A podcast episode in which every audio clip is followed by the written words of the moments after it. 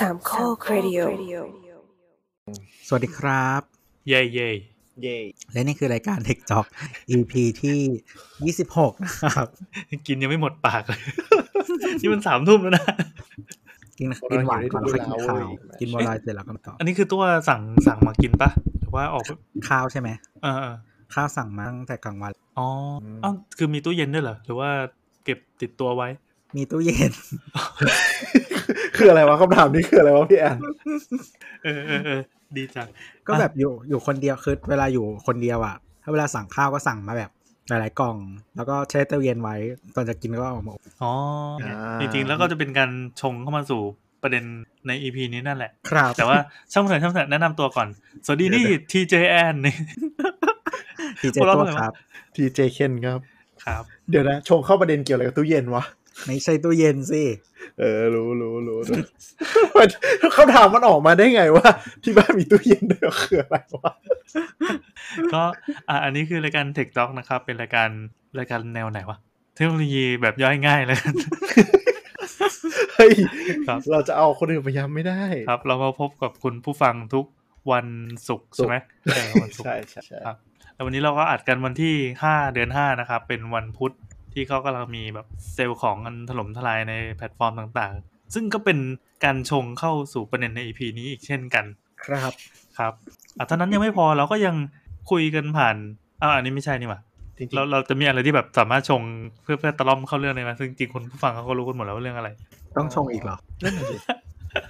ไม่จริงๆมันรู้สึกว่าถ้าถ้าพูดถึงประเด็นน่ะ เส้นแบ่งเดี๋ยวนี้มันก็เริ่มแบบไม่ค่อยชัดเหมือนเราก็ยังไม่ยอมบอกตอนต่อไปนะครับ ก็คือท่านผู้ฟังคนไหนที่กด autoplay คือยังงงอยู่ว่ามันคุยอะไรกันเออมันไหลมากมันไหลมาก EP นี้เราคุยกันเรื่องตอนสตาร์ทอัพครับ ตอนที่แล้วอะไอตอนที่บอกว่าให้ทายว่าคุยเรื่องอะไรอะเออแล้วก็คือเหมือนเขาเรียกว่าอะไร คือเหมือนถ้าใครใช้แอปที่มันไม่โชว์รูปปกอะอืมอะ แล้วก็จะก็จะเห็นคำบรรยาย ก็คือชื่อตอนอืมก็บอกให้ถ่าย แล้วตอนบรรยายก็บอกว่าแฟนๆเทคจ็อกช่วยทายหน่อยนะครับ ว่าตอนนี้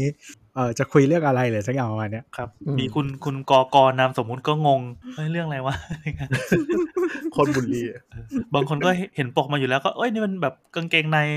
สีลุ้งหรือเปล่า LGTV เขาบเออกอ JTV หรือเปล่า อะไรก็ว่าไป แต่ถ้าคนที่ตามข่าวตามข่าวก็จะคแบวามบอะความอินดี้มากนะแบบอยากทำอะไรก็ท เราต้องแคร์ด้วยเหรอ เราทำเพื่อความสนุกำใช่ไหมครับอนาคตก็อาจจะแบบเริ่มเริ่มเป็นเสียงแบบตัวนั่งกินข้าวไปหนึ่งอีได้เหรอความสนุกก็คือในแต่ละ EP นะครับ เราก็จะลองดูว่าเคนมันจะจัดเรื่องอะไร เคนจะเป็นคนลีดพูดเรื่องอะไร แล้วก็ตัวเป็นคนเสริมอีกที เราก็ต้องหัวเราะวันก่อนมีคนบอกว่า เหมือนรายการที่สนุกอะ คือรายการที่มีคนถูกบูลลี่เฮ้ยมันไม่ได้ปะวะ อันนี้คือต้องเขาไม่ยกสนัตับวอสย่างนุนการบูลลี่ดิสาวสาวสาวและคุณหมอขาไว้ยเออเออเอออย่างคุณหมอขาย EP ล่าสุดที่เป็นเรื่องเรื่องโควิดจริงๆมันเป็นเรื่องซีเรียสมากนะเว้ยมันคุยกันเรื่องโครงสร้างของประเทศที่มันกระท่อนกระแท่นแบบสะดุดแม่งทุกอย่างอะแต่มันสนุกเออฟังเออฟังดูนั่นแหละครับเพราะมันมีคนโดนบูลลี่อะครับสำหรับรายการมัเรานซึ่งมันมันคือเขาเรียกว่าอะไรนะมันเป็นโจ๊กประเภทที่แบบเล่าย้อนกลับไปแล้วแม่งแบบน่าสงสารสัสมันคือเรื่องเศร้าที่เอามาเล่าแล้วตลกอะๆเออ ตลกขมขื่นอะครับสำหรับ EP นี้เราก็จะมาคุยกันเรื่องคนที่เป็นคนบูลลี่ลี่เขาไม่ข่มขืนเออยังบูลลี่ได้เรื่อยๆแม้กระทั่งเร็วๆดีนี้เราจะพาเข้าเรื่องนี้กำลังดูนาฬิกาอยู่เมื่อไหร่จะครบห้านาที ไอ้พวกฟัง skip ไปจะได้ไม่รู้เรื่องสักทีอ๋อมามามามาพูดเล่นพูดเล่นก็คุยเรื่องสตาร์ทอัพเออเออเออคือคือสตาร์ทอัพรู้สึกว่ามาคุยกันตอนเนี้ยมันหายฮิตแล้วอะคือนึกออกใช่ปะถ้าสักประมาณ3ปีที่แล้วนะมันจะเกลอแบบเกลอแบบถ้าย้อนไป5ปีที่แล้วคือ AE อะจริง ๆ เราชอบจังหวะแบบนี้นะ คืออะไรที่มันพอมันคิดมากๆ แล้วทุกคนแม่งคุยกันอะมันจะเป็นการคุยที่แบบอยู่ในกระแสเว้ยมันจะไม่ใช่การคุยที่เนื้อหามันมันตกผลึกไปแล้วประมาณหนึ่งอย่างเหมือนใช่บิตคอยอย่างเรื่องอะไรคราวที่แล้วบล็อกเชนอะไรต่างๆคริปโตจริงๆมัต่านงคริปโตเนี่ยมันเคยแบบอยู่ในกระแสจนบูมมาก แล้วมันก็เน่าแบบเป็นขี้ไป3ปีนะแล้วมันก็กลับมาใหม่ๆเออเออเออเรารู้สึกว่าพอพอมันผ่านความรู้มาประมาณหนึ่งมันมีแบบ เหมือนเหมือนโน้ตฮาวประมาณหนึ่งวะพอมาคุยปั๊บมันจะมันจะมุมมองในการคุยมันจะเปลี่ยนไป อันนี้ก็เช่นกันเขาเรียกว่ามันเหมือนหมดกระแสหมด hype อะอืมพอมันหมด hype แล้วมันก็จะพูดแบบ ไม่ค่อยไม่ค่อยบิวเท่าไหร่จครัริบงๆสตาร์ทอัพเนี่ยน่าสนใจตรงที่ มันเป็นคำที่หมดกระแสไปแล้ว แต่ก็ยังมีคนที่ยังไม่ค่อยเข้าใจจนถึงทุกวันนี้ในในความคิดเรานะคือหมายถึงว่าไม่เข้าใจในเชิงว่าสรุปมันคืออะไร แล้วทำไมมันถึงใช้ mindset เอ่อการมองธุรกิจ ที่เราเข้าใจมาเป็นร้อยปีมามองสตาร์ทอัพไม่ได้อืมอืมจริง ๆ แล้วว่านิยามมันคลุมเครือ จริง ๆ มันเคยชัด แล้วมันก็เริ่มไม่ชัด เพราะว่ามันก็ยังมีคือคือสตาร์ทอัพถ้าแบบเอาเร็วๆ คนไม่ได้ get เลยเลยสตาร์ทอัพก็คือเหมือนธุรกิจสร้างใหม่ยุคใหม่อะไรอย่างงี้ใช่ไหมตั้งขึ้นมาใหม่อะไรแล้วมันเหมือนแบบปัจจุบันก็ยังมีบริษัทที่แม่งใหญ่เชี่ยๆแล้วก็ยังเรียกตัวเองว่าสตาร์ทอัพมันก็เลยแบบโอเค สรุปมันคือยังไงอะสรุปมันคือไงกันแน่สรุปว่าจริงผมยังไม่รู้นิยามเนี่ยอ้าวคือหมายถึงว่า ผมว่ามันคือการเรียกธุรกิจ ใหม่ที่ไม่ให้มันเกลือเหมือนคนทำ SME แค่นั้นเองคือนึกออกปะว่าสมมติเราไปเปิดกิจการเล็ก ๆ ที่แบบพนักงานต่ำกว่า 5 คน 10 คน มันก็คือ SME ไม่ว่าคุณจะทำอะไรก็ใช่ไหมแต่ถ้าคุณอยากจะทำให้มันแบบ เฮ้ย ฉันเท่เว้ย ฉันเรียกตัวเองว่าสตาร์ทอัพคือนิยามแบบโดยทั่วไปอืมจริง ๆ แหละ อันนี้มาจาก Cambridge Dictionary นะฮะเจดมันคือก็คือธุรกิจที่เริ่มใหม่นะ เริ่มสร้างขึ้นมา ทีนี้ไม่จบโอเคแยกย้ายจบตอนครับ ทีนี้วิแต่ว่าหมายถึงว่า วิธีที่มันพรีเซนต์เข้ามาใช่มันใช่อาจจะมีหลายหลายมุมที่มันอาจจะมีทำให้มีเรื่องอื่น ๆ เข้าไปเขาเรียกว่าอะไรไปแปะอยู่กับคำคำนี้ มันมันเขาเรียกว่ามันมันมีกลุ่มคนที่ใช้คำนี้สร้าง character ขึ้นมาอืมไม่ว่าจะเป็นในส่วนของวิธีการเอ่อหาทุนในการเริ่มธุรกิจ หรือว่าในส่วนของเอ่อ tech ธุรกิจที่เข้าไปอยู่อืมซึ่งส่วนใหญ่มันจะเป็นสาย tech เพ ราะว่าวิธีการมันหาส่วนใหญ่ก็จะเป็นการระดมทุนอืมคือคืออย่างนี้อ่าสตาร์ทอัพเนี่ยมันมันเป็นคำที่ที่ถ้าเป็นคนกลุ่มที่อยู่ในในอุตสาหกรรมtech หรือมันจะมีนิยามที่ที่เขาเรียกว่าอะไรนะ เหมาะสมที่จะใช้กับประเภทที่อุปโลกน์ตัวเองมันเป็นสตาร์ทอัพนึกออกปะเออคือคือสตาร์ทอัพเนี่ยเอาถ้าเราคุยกันนิยามเนี่ยคำว่าสตาร์ทอัพที่ที่คน ที่มันควรจะเป็นเนี่ยมันคือธุรกิจกำเนิดใหม่ยุคใหม่ ที่มีวิธีการเติบโตไม่เหมือนธุรกิจปกติ คือธุรกิจปกติหลักๆเนี่ยเราเปิดเล็กมีกำไร เอากำไรต่อทุนต่อยอดขยายขึ้นไปเรื่อยๆถูกอืมเต็มที่ก็อะถ้าอยากจะโตทางลัดหน่อยก็ไปกู้แบงก์ลงทุนเครื่องจักรลงทุนเอ่อเขาเรียกอะไรสินทรัพย์ทั้งหลายเนี่ยเราก็จะไปหาแบงก์หรืออะไรอย่างเงี้ยแต่สตาร์ทอัพเนี่ยมันคิดกลับกันก็คือ ฉันไม่รอโต ฉันจะ โดดไปก่อนเลย ด้วยการใช้กลเม็ดในการระดมทุนขึ้นมา ใช้เงินให้เยอะใช้โตให้เยอะที่สุด โดยไม่ได้สนด้วยว่าแบบด้วยเงินบริเยษัทอะไม่ต้องกำไรไม่ต้องสนกำไรคือ business model มาทีหลังโตก่อน คือสตาร์ทอัพมันไม่จำเป็นต้องเป็นเทคนะ อันนี้คือหลายคนอาจจะเข้าใจผิดก็คือ สมมติยกตัวอย่างพี่แอนเลยแล้วกันพี่แอนทำอะท่านิทานคาเฟ่ทำธุรกิจมาตรฐาน เริ่มคิดเมนู เปิดคาเฟ่เริ่มมีกำไร อาจจะขยายสาขาสองสามจ้างคนเพิ่มอะไรก็ว่าไปถูกปะ WeWork ไงไม่ใช่เทคใช่ใช่ก็เลยจะบอกอะเดี๋ยวเราพูดยกตัวอย่างนิทานคาเฟ่ก่อนว่านิทานคาเฟ่จะเรียกตัวเองว่าเก๋ๆสตาร์ทอัพก็ได้ อีกก็คือพี่แอนเดินไปแผนธุรกิจว่า ฉันจะขยายนิทานคาเฟ่สามร้อยสาขาทั่วประเทศ แล้วก็เขียน plan แล้วก็เดินไปหาคนรวยๆ แล้วบอกว่า แทนที่เราจะมานั่งหนึ่งสาขา เอากำไรมาโตปีละหนึ่งถึงสองสาขา คุณเอาเงินมาให้ฉันเลยสามพันล้านแล้วฉันจะเปิดสามร้อยสาขาภายในปีนี้อะไรเงี้ยซึ่งสิ่งนี้เรียกว่าสตาร์ทอัพไหมจริง ๆ ถ้าเขาเรียกว่าสตาร์ทอัพ way แล้วกัน เหมือนคือใช้ใช้อ่าวิถีของสตาร์ทอัพมาดำเนินใช่ธุรกิจประมาณนั้น พวกสตาร์ทอัพมันเขาจะเรียกว่า growth hacking อะอ่ามันคือการ growth hacking ว่าทำไมฉันต้องมานั่งรอรอรอฉันก็กู้เงินไม่ให้กู้อ่า secure fund ก้อนใหญ่มาเลย แล้วก็ขยายไปเลย300สาขา แล้วเดี๋ยวกำไรมันมาเอง คือนึกออกปะแต่จะบอกก่อนว่า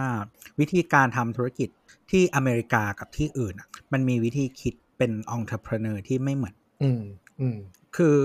จริง ๆ ที่อเมริกาถ้าใครเรียน entrepreneurship อะไรแบบอืมหรือว่าศึกษามาแนวนี้จะรู้เลยว่าสิ่งที่เขาสอนใน business school ที่เป็นด้าน entrepreneur เขามันจะมี pattern อยู่เออเขาสอนเขียน proposal ให้ venture capital อะอะคือทำโปรเจกต์เพื่อไปหาเงินทุน ใช่ ซึ่งตั้งแต่แรกซึ่งมันอยู่แล้วมันคือสำหรับสสำหรับสตาร์ทอัพหลาย ๆ ที่ มันคือวิธีปกติ ไอ้สตาร์ทอัพแบบที่เคนเล่าอะ ที่เป็นเออ ส่วนใหญ่เป็นสายเทคหรือว่าสายอะไรแบบแต่ว่าที่เราเข้าใจกันที่เกี่ยวพันกับสตาร์ทอัพอะส่วนใหญ่มันเป็นวิธีหาทุนแบบนี้ซึ่งมันจะคือไม่เหมือนที่อื่นนิดนึงมันมันไม่ใช่แค่ VC อย่างเดียวคืออเมริกาเนี่ยการเข้าถึง lending จากแบงก์เป็นเรื่องปกติมาก ๆ คือสมมติถ้ามีคนหนึงอะอยากทำตามความฝันอะเขาก็จะเขียนโปรเจกต์ที่เขาอยากทำเช่น food truck แล้วเขาก็เดินไปแบงก์เลย คือเขาสามารถแบบไปติดต่อนายแบงก์ได้เลยว่าเฮ้ยฉันมีอย่างงี้งี้งี้งี้ฉันขอเงินก้อนนี้ อย่างเงี้ยไปทำอะไรคุณ มีอะไรที่ออฟเฟอร์ได้ไหม คือดูถ้าดูหนังฝรั่งจะเห็นบางคนอะก็ก็ก็คือเป็นเรื่องปกติหมายถึงว่าแบบเขียนเอกสารเตรียมข้อมูลเตรียมอะไรแล้วก็เดินไปหาคือเขาทำเป็นปกติมันจะต่างจากบ้านเราพอสมควรว่าบ้านเราจะแบบไม่ค่อยมีเนื่องจากว่าอาจจะแบบต้องการสินทรัพย์เยอะอะไรเยอะด้วย แต่ไม่ไม่ไม่ได้หมายถึงว่าแบงก์อเมริกามันมันมันจะไม่ต้องการสินทรัพย์อะไรนะ แต่ว่ามันจะเขาจะทำเป็นเรื่องปกติแต่เขาจะได้ดูว่าแบบโอเค คุณต้องอาอะไรมาตึงอะไรยังไงบ้างแต่ mindset เขาคือไปก่อน แล้วก็ค่อยๆ เตาะแบงค์ทีละแบงค์ว่าใครอาจจะยอม บางคนเขาอาจจะใช้แค่แบบเออตึงด้วยบ้านที่แบบไม่ได้มีมูลค่ามากอะไรเงี้ยคือบ้านอเมริกามันไม่ได้แพงเวอร์บางทีนั้นก็มี แล้วก็อย่างที่ตัวบอกก็คือ ฝึกเขียน proposal เพื่ออะไรเพื่อไปหาคนมีตังค์เพื่อ VC อะไรพวกเนี้ยมันก็มีกันมานาน จริงๆในยุค .com อะคือ mindset มันไม่เหมือนกันปะคืออย่างบ้านเราที่ธุรกิจแนวแนวที่เคยเป็นมาตลอดอะมันจะไม่ได้เริ่มจากการกู้ มันจะเป็นแนวแบบค่อยๆ ขยายจากจากสินทรัพย์ของตัวเองอะจริงๆมันมีคล้ายๆกันก็คือไปขอเงินญาติเออขอป้าหน่อยใช่ขอป้าหน่อยการเข้าถึงขอแหล่งเงินทุนมันอาจจะต่างกัน แต่มันก็จะคล้ายๆกันเพราะว่าอย่างอเมริกามันก็จะมีสิ่งเรียกว่า angel angel investor อันนี้อันนี้จะเริ่มเข้าสู่คำแปลกๆคืออะมามา angel investor คือคนที่แบบมาลงทุนเพราะว่าหวังดีอะที่เขาเรียกว่า angel เหมือนเทวดามาลงทุน เพราะคนส่วนใหญ่พวกเนี้ย มีโอกาสเจ๊งสูง แต่เขาก็ลงทุนเพราะว่าเขาอาจจะเชื่อในไอเดียหรือสนิท หรือคิดว่าคุณมี potential อะไรอย่างเงี้ยหรือโดนหลอก ก็มันมีทั้งโดนหลอกและไม่โดนหลอกบางครั้งเขาก็ไม่ได้ถูกหลอกแต่คนนั้นอะทำไม่ได้จริงหมายถึงว่าแบบไม่ได้ตั้งใจมาหลอกนะบ้าแต่ทำแล้วมันไม่ได้อะคือคือถ้าใครเคยทำงานกับอเมริกันชนก็จะรู้ว่าพวกนี้พูดเก่งไงอืมคือโม้ไปก่อน แล้วทำจริงก็แบบแปลกมีทักษะในการ present ดีเนาะคือบางคนเขาขายแค่ไอเดียไง bullshit เก่ง เขาเขาไม่ได้เขาไม่ได้ขายวิธีการด้วยซ้ำอะมันเออเอาแล้วก็เสริมอีกนิดนึงไอเวลาพูดถึงเรื่องการโตอะคืออยากคืออย่างที่บอกว่าจริงๆ มันไม่ต้องเป็นเทคก็ได้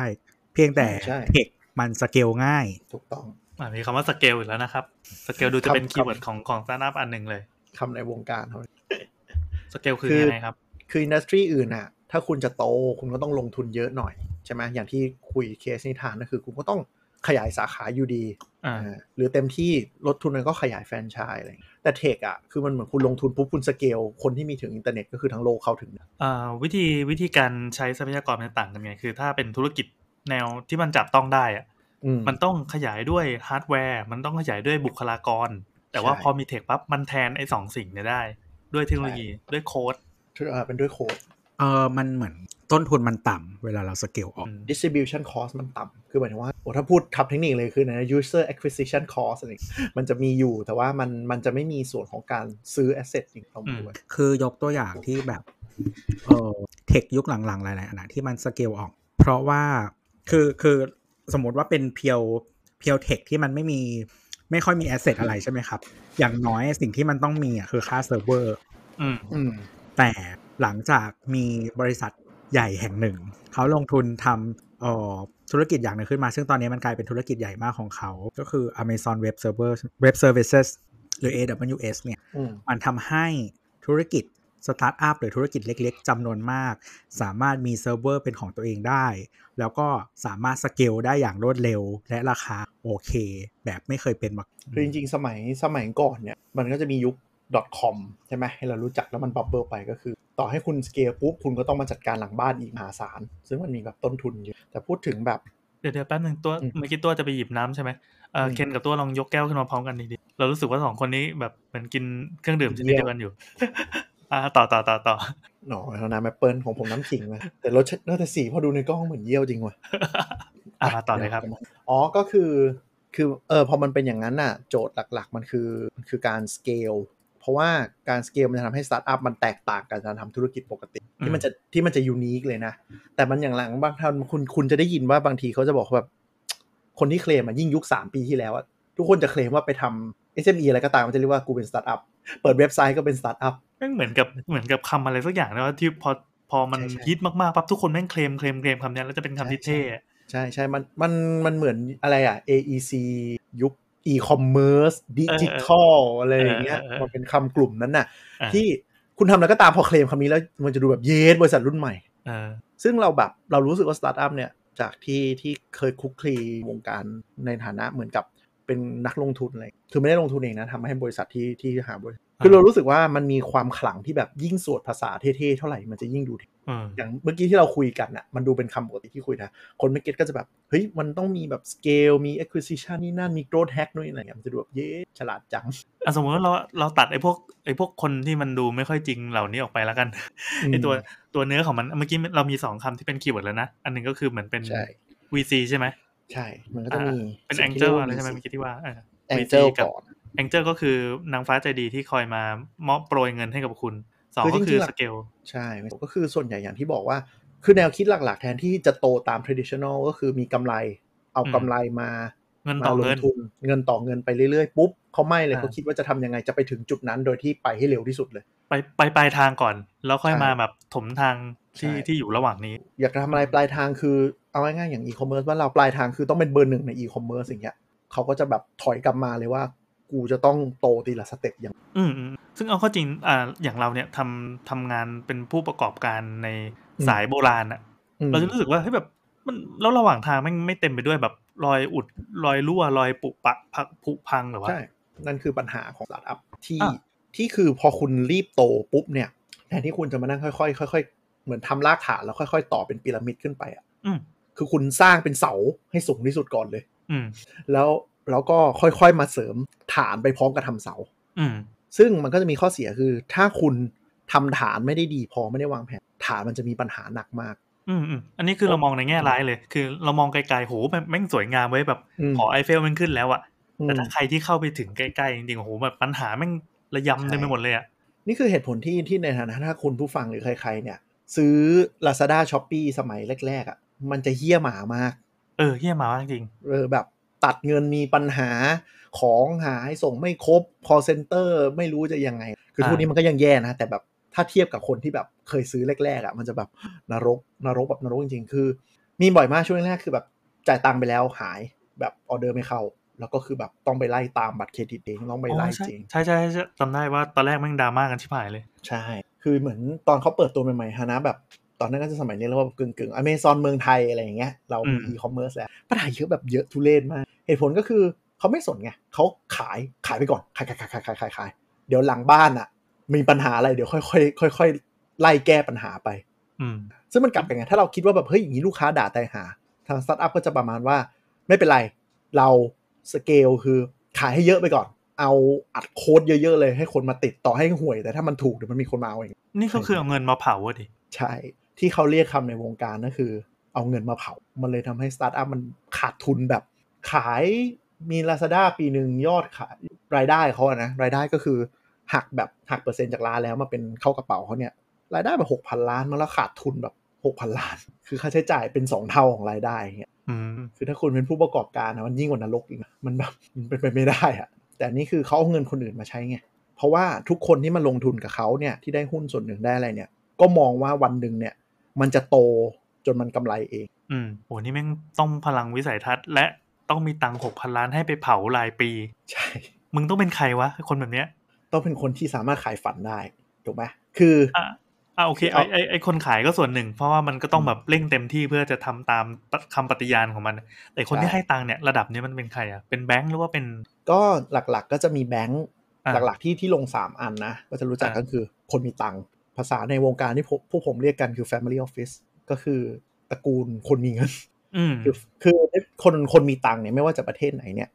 เขาจะมีเหมือนผู้จัดการทรัพย์สินประจำตระกูลน่ะนึกออกไหมอืมอืมเป็นแนวคืกลอมเขาสีเงี้ยเหรอไม่ไม่ไม่ไม่คือสมมติพี่แอนรวยมากๆ มีเงินสักพันล้านอะ ไม่เป็นอ่าเวลาเวลามานั่งแบบกดอันกดเองหรอกเขาก็จะไปจ้างแบงค์เลยว่าแบบฉันโยนเงินไปให้พันล้านอะ เธอหักฉันปีละสองเปอร์เซ็น แล้วเธอไปทำให้มันโตกว่านี้หน่อย คุณเป็นเป็นเป็นผู้บริหารเงินก้อนนี้ ใช่ เหมือนจ้างอันนี้จ้างคนมาทำธุรกิจให้ ใช่ อย่างเมืองไทยก็จะเรียกไปลองหาดูจะเรียกว่าพวก wealth wealth management หรือว่า private banking อย่างเงี้ยอ๋อจะครัมีบอยู่อืมอืมอืมก็อย่างบ้านเราก็เริ่มต้น 20 ล้าน ก็คือแบบอะช่วยเอาไปลงทุนให้หน่อย มันก็จะแบบบางทีไป มันก็จะมีคนที่มีคอนเน c t ชันพวกเนี้ย หรือว่ารู้จักส่วนตัวอย่างเงี้ยอ่าก็จะแบบเฮ้ยลงทุนไหมกูอยากทำนู่นนี่นั่นอ้าวซึ่งจริงๆ อย่าง อย่างเราเรานี่ก็ทำกันได้ใช่ไหมแบบ เอ้ย มีกองทุนอะไรมาเสนอ มีหุ้นกู้อะไรมาเสนอ มันก็เป็นลักษณะคล้ายกันปะคลคล้ายๆ แต่อันนี้มันจะไปลงทุนบริษัทสตาร์ทอัพอ๋อสมมติก็คือสตาร์ทอัพ Aก็คือเงินไม่ได้เข้าไปสู่ตลาดหุ้นหรืออะไรก็ตามไปลงที่ไอ้สตาร์ทอัพนี้โอ้โหความใช่ดังนั้นความเสี่ยงมันสูงปี๊ดกว่าเยอะเลยดิสูงแต่บางคนก็จะแบบเขาก็จะชอบมาคุยกับผู้บริหารที่เป็นเขาเรียกว่า founder ผู้ก่อตั้งเนี่ยอ่าโอ้โหแบบวิสัยทัศน์ดีมากเลย ฉันจะต้องการสร้างแพลตฟอร์มเพื่อให้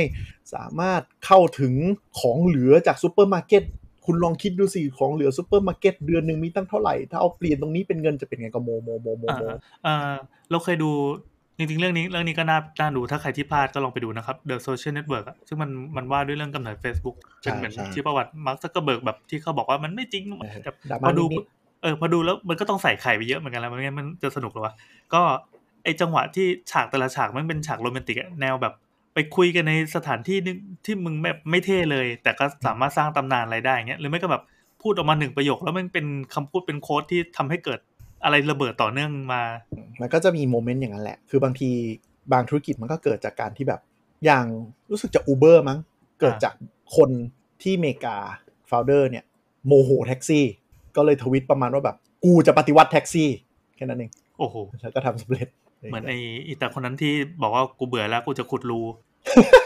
แล้วก็ตั้งบริษัทชื่อบริษัทบอลลิงคอมพานีเออชอบมากชอบที่สุดไม่รู้นะเราเราไม่ค่อยเชื่อว่ามันจริงแบบเราเราเราว่าแม่งวางแผนมาก่อนแล้วล่ะการการระดมทุนของบริษัทนั้นเขาขายเครื่องพ่นไฟนะไม่ใช่เครื่องพ่นไฟ ปืนพ่นไฟเว้ยเออนั่นแหละปืนจริงหมวกเมือกอะไรแม่งๆเออเทสลาเทสลาเทสลานี่ขายวอดก้า รูปรูปสายฟ้า คือคืออย่างเออมันสุขวดสวยมากเอาเหรอมีกางเกงมวยด้วย คืออะไรก็ไม่รู้เละเทะมากไอ้กางเกงในอะไรอย่างเงี้ยเพ ราะฉะนั้นจริงๆวิธีลงทุนมันมันก็เออแล้วคนแต่สวยหจริลางกด้วยหลายเออแล้วจริงๆแต่กี้พูดถึง Family Office ต่อไปก็จะมีพวกอย่างที่เราเรียกรู้จักกัน VC VC เนี่ย VC ก็คือคนกลุ่มหนึ่งที่เขาเชื่อว่าเขามีคอนเน c t ชันที่จะลงทุนสตาร์ทอัพหรือบริษัทดีๆ ได้อืมเขาวิ่งไป raise fund กับธนาคารกับกองทุนกับอะไร แล้วเขาจะบริหารให้ต่อหนึ่งกับเสียได้ไหมได้หลายคนเลย เอ้ยเราว่าก็จะมาลงถ้าทุนถ้าเป็นสไตล์นี้มันก็เหมือน การทำหนังของของพุ่มกับหนังไทยดิที่แบบปั้นใช่โปรเจกต์เหมืขึ้อนนเลยมาอันแล้วก็ขายฝันคล้ายแล้วไปคุยกันเอ้ยเสียครับ ผมมีโปรเจกต์นี้มาซึ่งเสียแม่งบางทีใช่ก็โดนหลอก ใช่ อย่างนั้นเลย อย่างนั้นเลย คือเออเหมือนเลย เหมือนเอาโปรเจกต์ไปพิชชิ่งแล้วก็หลอกว่า ถ้าเราหลอกเขาได้มากไม่ได้หลอกพูดทำให้เขาเชื่อใจได้มากเท่าไหร่เขาก็จะได้เงินเรามากเท่านั้นเออคือหมายถึงว่าบางทีเวลาเราเอาแผนเราไปพิชมันก็จะต้องบางทีมันอาจจะต้องเห็น valuation หรือว่าเห็นว่าแบบในอีก 3 ปี 5 ปีเออเราจะอยู่ตรงไหน หรือบางทีอาจจะเป็นแบบโกอะไรที่ดูแบบใหญ่ๆอะไรอืมคือแต่วิอืมคือเราก็ไม่ได้ตามนะว่าพิชแต่ละคนอะมันมันตอนพิชมันเป็นแบบไหนแต่ว่าอย่างเช่นแบบเออเหมือนบางไอเดีย มันก็ทำให้เห็นได้เนาะว่ามันแบบจะเปลี่ยนยังไง แล้วมันจะสเกลใหญ่ได้ขนาดแบบแบบ Uber ที่เคยเป็นแบบเป็นสตาร์ทอัพที่ valuation เยอะที่สุดใช่ปะเออมันก็เหมือนตอนที่เขาทำอะมันก็มันมันก็จะเห็นชัดว่าแบบสเกลมันไปได้ขนาด คือหลักๆ การพิชชิ่งเนี่ยคือมันมันเหมือนที่พี่แอนบอกแหละว่าไปขอทุนในทุนอะมันก็จะมีแบบบริษัทเยอะกว่าเงินทุนอยู่แล้วคือใครจะแบบมีไอเดียเก๋ๆก็ดับดับดับดับแล้วก็ไปวิ่งตามเนี่ย networking party หาทุนได้ไง ซึ่งมันไม่ได้ยาก แต่หลักๆก็คือ VC เนี่ยมันจะทางการกว่ากว่าพวกเสียมีเงินหน่อย VC อืมก็คือเป็นเป็นอย่างนี้แหละ คล้ายๆ ถ้าเปิดพวกวงการเทปก็จะเหมือนพวกแมวมองเหมือนคนที่แบบบอกออะไรเงี้ย ถ้าวงต้องการเป็นหนังกสือปั้นร์ตูโปรดิวเซอร์อะไรหน่อยป่ะอ่าอ่าเป็นโปรดิวเซอร์เป็นอะไรอย่างเงี้ยคือเขาจะมีประสบโปการรณ์โมในเตอร์ industry อย่างเงี้ยเออแล้วก็จะแบบมาดูว่าเฮ้ยสิ่งที่คุณคิดว่ามันเวิร์กไม่เวิร์กถ้าอ้าวเวิแสร์ดกงว่าอ่าคือแสดงว่าไอคนที่ปั้นปั้นสตาร์ทอัพขึ้นมา มันก็ไม่ได้เป็นนักล่าอยู่ฝ่ายเดียว ไอคนที่เป็นเจ้าของเงินที่แบบกูต้องการจะรวยอะไรสักอย่างด้วยใช่ก็ต้องมาล่าด้วย มันก็จะใช่เลยมาเจอกันใช่นี่แหละใช่ใช่เออเหมือนเหมือนค่ายเพลงอะที่คนจะส่งเทป sample มาเป็นร้อยอะแต่ค่ายเพลงก็ต้องมีกึ๋นพอจะคัดใครขึ้น อืม มันก็จะเป็นการเกื้อหนุนกันก็คือฝั่งหนึงมีกระทุน ฝั่งหนึ่งมีความสามารถอืมอะซึ่งบางครั้งเราเห็นการล่าจากฝั่งที่มีเงินทุนด้วยนะ เช่นเช่นแบบพวก project ของใครอะค่ายมือถือหรือว่าธนาคารอะไรเงี้ยใช่ที่แบบตั้งขึ้นมาแล้วก็มาประกวดกัน คือมันมีสตาร์ทอัพสตาร์ทอัพบางประเภทที่แบบบังเอิญมันไม่ต้องใช้เงินทุนแล้วมันเสือก work จริงๆอะคือหมายถึงว่าแบบ ยังถึเห็นไม่แบออกเลยคือหมายถึงว่าเขียนโค้ดโปรแกรมอะไรขึ้นมา แล้วโค้ดมันดีมากจนมันสามารถเอาไป apply ใช้กับองค์แบบระดับองค์กรได้เลย อ่าอะไรอย่างเงี้ย โดยที่แบบไม่จำเป็นต้องสเกล แล้วพวกเนี้ยพวกเนี้ยจะเนื้อหอมมาก คือบริษัทอยากได้ อย่างอืมทุกเทคโนโลยีอย่างเงี้ย อย่างคนอ่ารถไร้คนขับ AR VR มันจะมีในวงการจะเรียกรู้จักแว่นไอ้นี่ไหมไอไอ VR Oculus อะครับอืมอืมคือต้นกำเนิดมันเกิดจากแบบ concept ง่ายมาก ก็คือก่อนอันนี้เรามีปัญหากันว่าถ้าเราจะทำแว่นตาสวมจออะทำไมมันแบบมันทำออกมาแล้วมันไม่ work เลย เพราะว่าเรามีความคิดว่าเราต้อง ดัดจอให้มันโค้งทำจอให้มันแบบเห็นได้ครอบตาดีแล้วมันจะถึงถึงแบบเป็น virtual reality ใช่ปะผมเป็นว่าเป็นเป็นจอหนังยาวๆยาวๆอันหนึ่งใช่อ่าที่คนพยายามจะทำให้มันแบบ immersive เข้าไปอย่างเงี้ยอ่าคนที่ founder ของ Oculus อะคิดง่ายมากก็คือ มึงก็ใช้จอเดิมดิ แล้วมึงก็ติดเลนส์ด้านหน้า เอาเลนส์นูนอะบิดภาพให้มันออกมาตรงเองนึกออกไหมถ้าถ้าเราเล่น VR cardboard อะมันคือการเอาเลนส์ไปใส่ถูกป่ะอ๋อโอเค คือคือตอนแรกพยายามจะหาวิธีการทำโค้งเพื่อให้รับกับสายตา แต่จริงๆใช่ไม่ใช่ เอาจอไปแล้วก็เอาเลนส์นูนมาแปะอยู่หน้าตาเหมือนใส่แว่นน่ะใช่แล้วไม่ยังคิดดูเท่าว่าความเป็นจริงอะมันไม่มีใครคิดถึงตรงนี้เว้ยเพราะทุกคนคิดไปว่าจะทำจอยังไงให้ดีตลอดเออแต่มันไม่มีใครคิดว่าทำไมมึงไม่บิดภาพแล้วเอาเลนส์โค้งดึงภาพกลับมา แค่นี้มึงก็ได้สามร้อยหกสิบองศาแล้วอ๋อแต่แต่ไอตัวภาพมันก็ต้องบิดด้วย ใช่ แต่ใช้เทคนิคเพราะสฉะองนั้นฝั่ง ใช่ เพราะฉะนั้นแต่แต่มันง่ายกว่าไงอืม founder คนนั้นก็คือคนที่คิดเรื่องอัลกอริทึมตรงเนี้ยในการบิดภาพยังไงอ๋อแล้วแค่เอาเลนส์มาใส่ แล้วปุ๊บ ก็กลายเป็นบริษัทแบบยูนิคอร์นเลย Facebook ซื้อไปโอเคมีมีคำมาใหม่แล้วครับยูนิคอร์นครับอันนั้นอันนั้นคือคือนี่คือจดไว้ไหมว่าคำอะไรที่ต้องขยายบ้างยังเมื่อเมื่อกี้แบบไล่ไล่ดักทีละคำแล้วอะเดี๋ยวให้เคนเล่าต่อเดี๋ยวจะมียูนิคอร์นอีกคำหนึงอะอะไรอย่างนี้แหละก็คือความ success บางทีมันก็คือ ถ้าคุณทำให้ดีพอแล้วมันทำได้ความเนื้อหอมมันคือนักลงทุนก็จะมาวิ่งหาคุณก็มี ไม่จำเป็นจะต้องแบบคุณไปวิ่งหา มันเหมือนเขาก็พยายามจะขุดเหมืองไอเดียป่ะใช่สิ่งที่ใช่ที่มันเกิดขึ้นอะคือตอนเนี้ยเราก็พอจะรู้แล้วแหละว่าไอคนที่ทำอะถ้าถ้าไอเดียมันเป็นไอเดียไอเดียระดับพันล้านจริงๆเนี่ยใช่สักพักมันก็หาคนทำได้ ถ้าเกิดว่ามีคือคือถึงแม้ตอนนี้จะยังไม่มี แต่ถ้าเกิดไปพิชผ่านปั๊บเดี๋ยวมึงก็ต้องแบบพอมีเงินแล้วอะมันก็สามารถเสกให้คนมานั่งทำได้ อันนี้คือวิธีคิดแบบสตาร์ทป่ะใช่ใช่ใช่คือคุณได้เงินมาปุ๊บอะไรที่เป็นปัญหาเช่น คุณอยากได้การตลาดเก่งอืมๆ คุณอยากได้เอ่อเอาเงินไปซื้อโฆษณาเยอะๆอย่างเงี้ย มันก็อืมแก้ปัญหาด้วยเงินเผาไปดิเผาไปเลย มันมันเรียกว่าเผาจริงๆเพราะว่ามันใช้เงินกันแบบ คือสมมติปีเนี้ยฉันจะโตสิบเท่าอะก็ลุยกันเลยว่ากูจะ burn เงินยังไงที่จะโตสิบเท่าให้ได้เออเมื่อกี้ยกตัวเลขหกพันล้านมาก็พอจะเข้าใจแล้วว่าสเกลการเผาแม่งโหดร้ายจริงคือมันเผามันเผาจริง ๆ เพราะว่า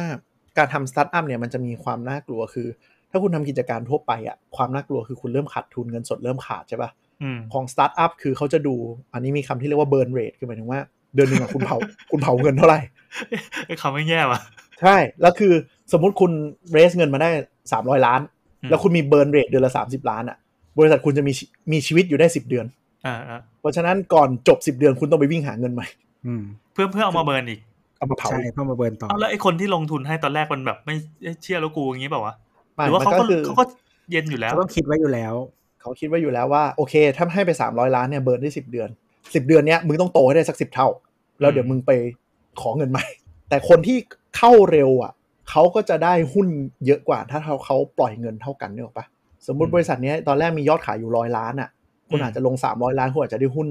20%อ่าได้แต่ได้ผ่านเป็ไปนสัด10ส่วนเดืใหอนญ่อ่า10เดือนโตไป10เท่าอะคนลง 300 ล้านเท่ากันต้องได้หุ้นน้อยลงละมันก็จะเป็นเก้าเก้าอี้เหมือนแตเขากเรียกว่าพาอะไรไป มันเหมือนมันเหมือนขยายวงแชร์ไปเรื่อยบริษัทอีคอมเมิร์ซที่เคยอยู่ตรงสุขุมวิทๆครับ เมื่อตอนนั้นใหม่ๆอะใหม่ๆนี่คือประมาณ 5-6 ปีเลยที่เขาใช้เงินลงโฆษณาวันละโฆษณา โฆษณานี่หมายถึงว่า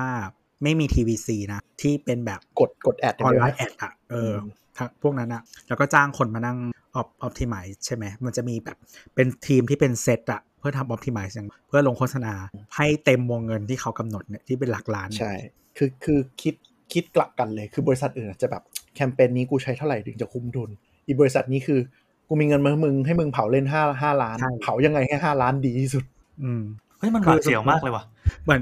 สมมติตอนนั้นมันน่าจะประมาณวันละประมาณวันละคือก็คือแคปสมมติแคปวันละล้านใช่ไหมก็คือ วันเนี้ยใช้ยังไงให้มันหมดเนี้ยอ่าแล้วดูว่าแบบทำยังไงให้ได้ reach ได้คลิก through ได้อะไรอะเยอะที่สุดใช่แล้วพวกนี้ทำใหม่ ก็คือแทนที่จะมานั่งวางแผนกูทำไปเลย แล้วกูก็มานั่งปรับ on spot เลยว่าอันนี้ไม่ work วันรุ่งขึ้นลุยกันใหม่วันรุ่งขึ้นลุยกันใหม่อ๋อแสดงว่าวงรอบวงรอบของการประเมิน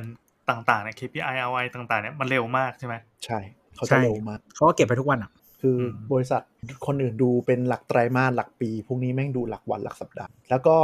ความคิดว่าฉันเล็ก ฉันไม่มีปัญญาจ้างแพงไม่สตาร์ทอัพคือสมมติต่อให้คุณเล็กขนาดไหน คุณแบบยังขายได้ห้าวันละแบบไม่กี่แสนบาท คุณกำเงินที่เรสมาได้แล้วเดินไปหา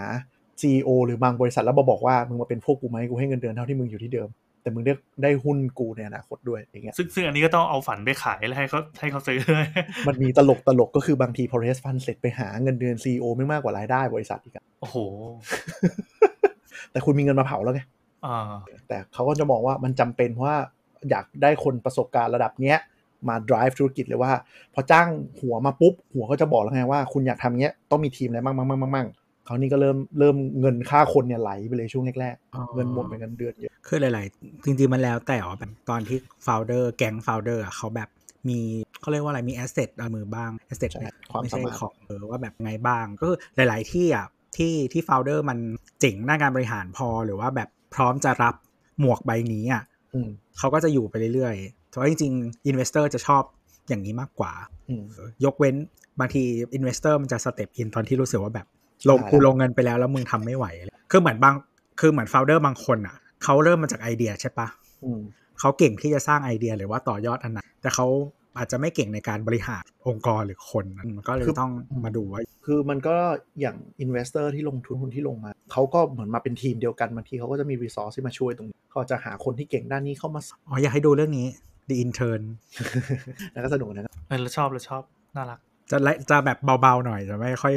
ไม่ค่อยเครียดเท่าไหร่ จะเป็นแบบสตาร์ทอัพแบบเบาคือ environment มันจะประมาณนี้แหละก็คือ มันจะโดนบีบด้วยการ burn rate ที่แบบเงินแม่งจะหมดเงินต้องไปวิ่งหาเงินใหม่ ขายฝันไม่ไม่ขายฝันอ่าเอา performance ใหม่ๆ ไปหานักลงทุนคนใหม่ คือไข่ฝันนั่นแหละ ซึ่งมันก็เลยมีคดีที่คุณสามารถขายฝันเก่งมากจนคุณหลอกได้ก็อาจจะได้ยินกันบ้างก็คือบริษัทชื่อ Terranos เทรานอสคือบริษัทเนี้ยอ้างว่าสามารถมีเทคโนโลยีการตรวจแลบแบบใหม่มาก ๆ ที่ไม่เหมือนคุณต้องไปเจาะเลือดที่โรงพยาบาลแล้วรอเข้าแลบเข้าผล อันๆนี้สามารถจำเป็นเครื่องคำไม่ได้แต่ว่ามันเป็น non invasive อะไรประมาณเนี้ยเออประมาณว่าแบบเอานิ้วแตะปุ๊บแล้วแม่งตรวจสุขภาพได้เหมือนแบบแลบโรงพยาบาลเลยแล้วแบบตกใจมากแบบแค่ตรวจคนอันนี้แค่ตรวจน้ำตาลได้ก็โคตรว้าวแล้วเพราะยังไม่มีใครเออใช่เลเวลแต่นั้นแต่เอ่อเจ้าของชื่ออะไรอลิซาเบธโฮมใช่ไหม เคลมว่าสามารถตรวจได้มากกว่านั้นด้วยแบบเทคโนโลยีของของเขาเอง แล้วเขาก็แบบโชว์ผลตรวจได้ว่าแบบมันทำได้จริง ๆ นู่นนี่นั่นน่ะคนก็แบบว้าวมากลงทุนกันอย่างมหาศาล คือต้องบอกว่ามันมันอยู่ที่บุคลิกของของซีอเลยนะใช่คือใช่ใช่ใช่หน้าตาดีมากสวยมาก แล้วก็แต่งตัวแบบสตีฟจ็อบมาก เออ คือสตีฟจ็อบที่เป็นผู้หญิงอะก็คือมีความเก่งพูดเก่งตอนหนุ่มๆสตีฟจ็อบก็แบบหล่อนะเออเออเออรอรอรอเขาก็แบบมีโปรดักเทสนู่นเดี๋นี่ยวนั่น อันนี้มันคือแบบ เธอใส่เสื้อคอเต่าสีดำแบบแบบรัดรัดรูปอะแล้วก็เออคือเขาภาพที่ออกสื่อออกเพรสต่างๆ คือตอนนั้นออกสื่อเยอะมากเราจำได้ปีใช่ประมาณว่าสองพันสามอะไรเงี้ย มันเป็นแล้วก็สตาร์ทอัพที่ดังไม่มากเกินไป2013ไหมอ๋อเหรอเหรอเหรอใช่ใช่เออประมาณไม่ถึง10ปี เฮ้ยเขาก่อตั้งสองพันสามว่ะ จริงเหรอ ก่อตั้งนะ ก่อตั้ง เออ นั่นแหละ แต่ว่าเขาก็จะแบบไปทั่วอะไรอย่างเงี้ย แล้วเขาก็จะมีเหมือนกับ มีผลงาน มีอะไรอย่างเงี้ยเต็มไปหมดเลย ที่แบบอ่าอ้างว่าตรวจนู่นตรวจนี่ได้ด้วยนั่นอย่างเงี้ย แล้วก็ไป co กับรู้สึกตอนนั้นนั่นแหละ Walgreens อะไรสักอย่างอเมริกา ซึ่งเป็นซูเปอร์ใหญ่ที่สุดเพื่อเขาจะบอกว่าอนาคตจะสามารถตรวจที่ Walgreens ได้เลย โดยไม่ต้องไปโรงพยาบาล ทุกคนก็โหสุดยอดตื่นเต้นเลยอ่าแล้วมันเหมือนมาผ่านมาสักประมาณ 3 ปีสุดท้ายอะ่ะไม่มีอะไรออกมาเป็นชิ้นเป็นอันสักทีคนก็เริ่มสงสัยแล้วคนก็เริ่มขุด พอขุดไปขุดมาปุ๊บยิ่งเจอความชิบหายชิบหายชิบหายหนักขึ้นเรื่อยยังไงยังๆก็คือผลแลบที่ที่ที่ชีเคลมอะ่ะจริง ๆ ก็คือเหมือนกับไปแอบตรวจแลบปกติ คือกลุ่มลูกค้าที่อ้างว่าผลเนี่ยได้มาจากเครื่องของเขาอะ่ะ จริง ๆ ก็คือเอากลุ่มเนี้ยไปตรวจแลบปกติเจาะเลือดปกติ แล้วเอาผลที่ออกมามาอ้างว่าออกมาจากเครื่องนี้ ซึ่งอ่าโดยรวมก็คือเขาต้มตุ๋นก็ก็โดนฟ้องอยู่ก็จะเรียกว่าต้มตุ๋นให้แต่ก็เป็นสแกนเดล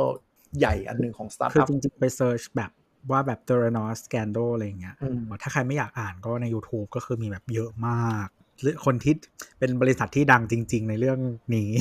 คือเรื่อง Scandal เนี่ยคือมันคือมันคือถ้าถ้าท่านผู้ฟังไม่เก็ตภาพมันคือแชร์ลูกโซ่อะช่วงแรก ๆ ทุกอย่างก็หอมหวาน ทุกคนก็ให้ความหวังทุกคนก็เอาเงินเติมเข้ามาในระบบเรื่อยๆ เงินฝากอะไรนะ แชร์แม่นู่นแม่นี่อย่างเงี้ย ได้เงินจริง ฝากนู่นฝากนี่มีจริงนู่นนี่นั่นแต่พอมันเริ่มไปถึงจุดหนึ่งที่คนเริ่มแบบเฮ้ยแม่งมั่วเปล่าวะแล้วพอเริ่มขุดอะมันจะทะลักออกมาแบบมหาศาลทะลักออกมาแบบ อันนี้ก็มั่วอันนี้ก็ปลอม คนที่แบบบางคนก็แอบมาบอกมาให้ข้อมูลว่าเออใช่กูรู้มานานแล้วแต่แบบกูกลัวโดนเล่นงาน แต่ตอนเนี้ยกูให้ข้อมูลมึงได้ว่า สัญญาที่เซ็นกับแล็บเจ้านี้เจ้านี้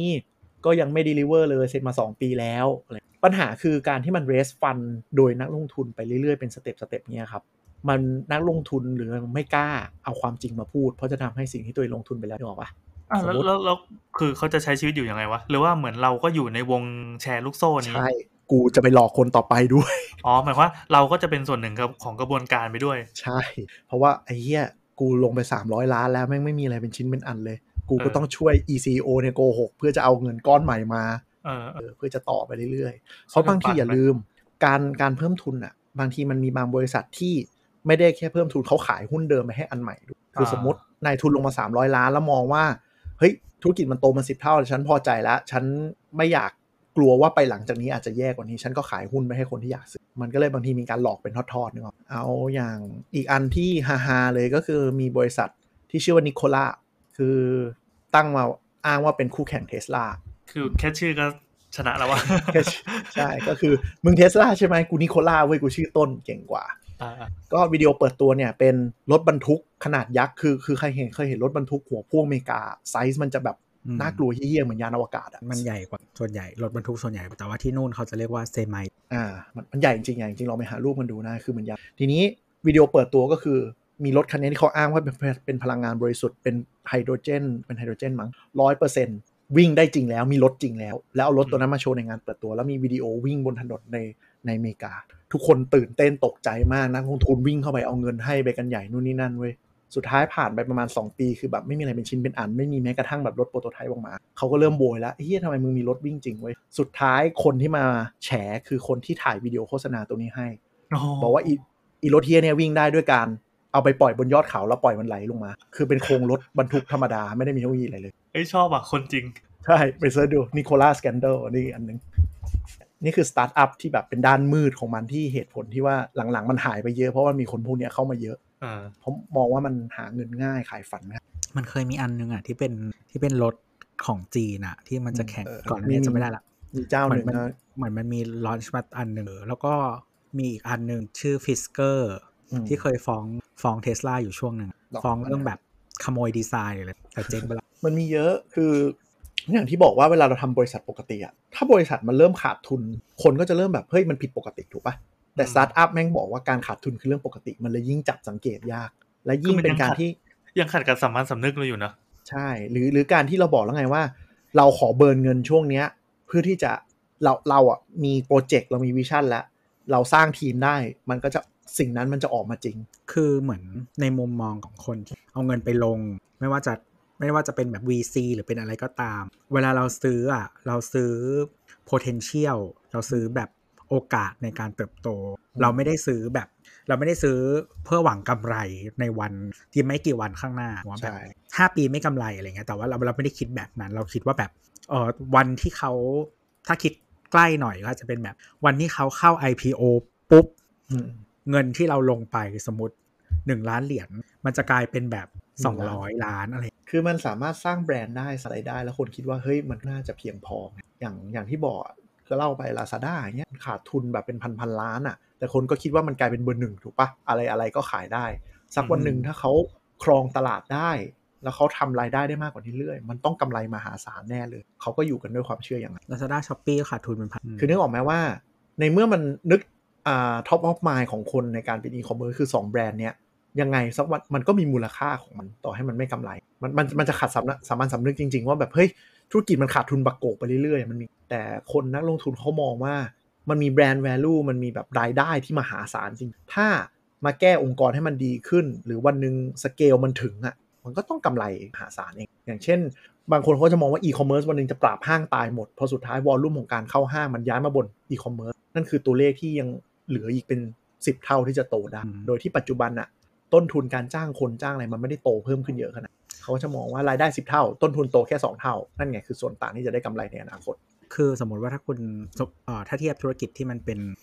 เขาเรียกว่าอะไร replacement product ใช่ไหมถึงว่าธุรกิจทดแทนอะแบบอืม e-commerce กับห้างมันมีส่วนที่มันซ้อนกันอืมถ้าคุณเป็นถ้าคุณเป็นเซ็นทรัลอย่างเงี้ยวันที่คุณจะสเกลอะคือคุณลงเงินทีเป็นพันล้านเลยนะอืมเพื่อสเกลหนึ่งสาขา ซึ่งหนึ่งสาขาเนี้ย catchment area อันของคุณอะมีคนแบบกี่แสนหรือกี่ล้านคน แล้ว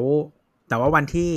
Lazada หรือ s h อ p e e สเกลอะเงินไม่ต้องถึงแต่มัน reach คนที่อยู่ใน catchment นั้นได้เท่ากัน คือสร้างสร้างห้างพันล้านเขาเอาพันล้านมากดแอดเขาอาจจะได้รายได้มากกว่าอีกมั้งแล้ว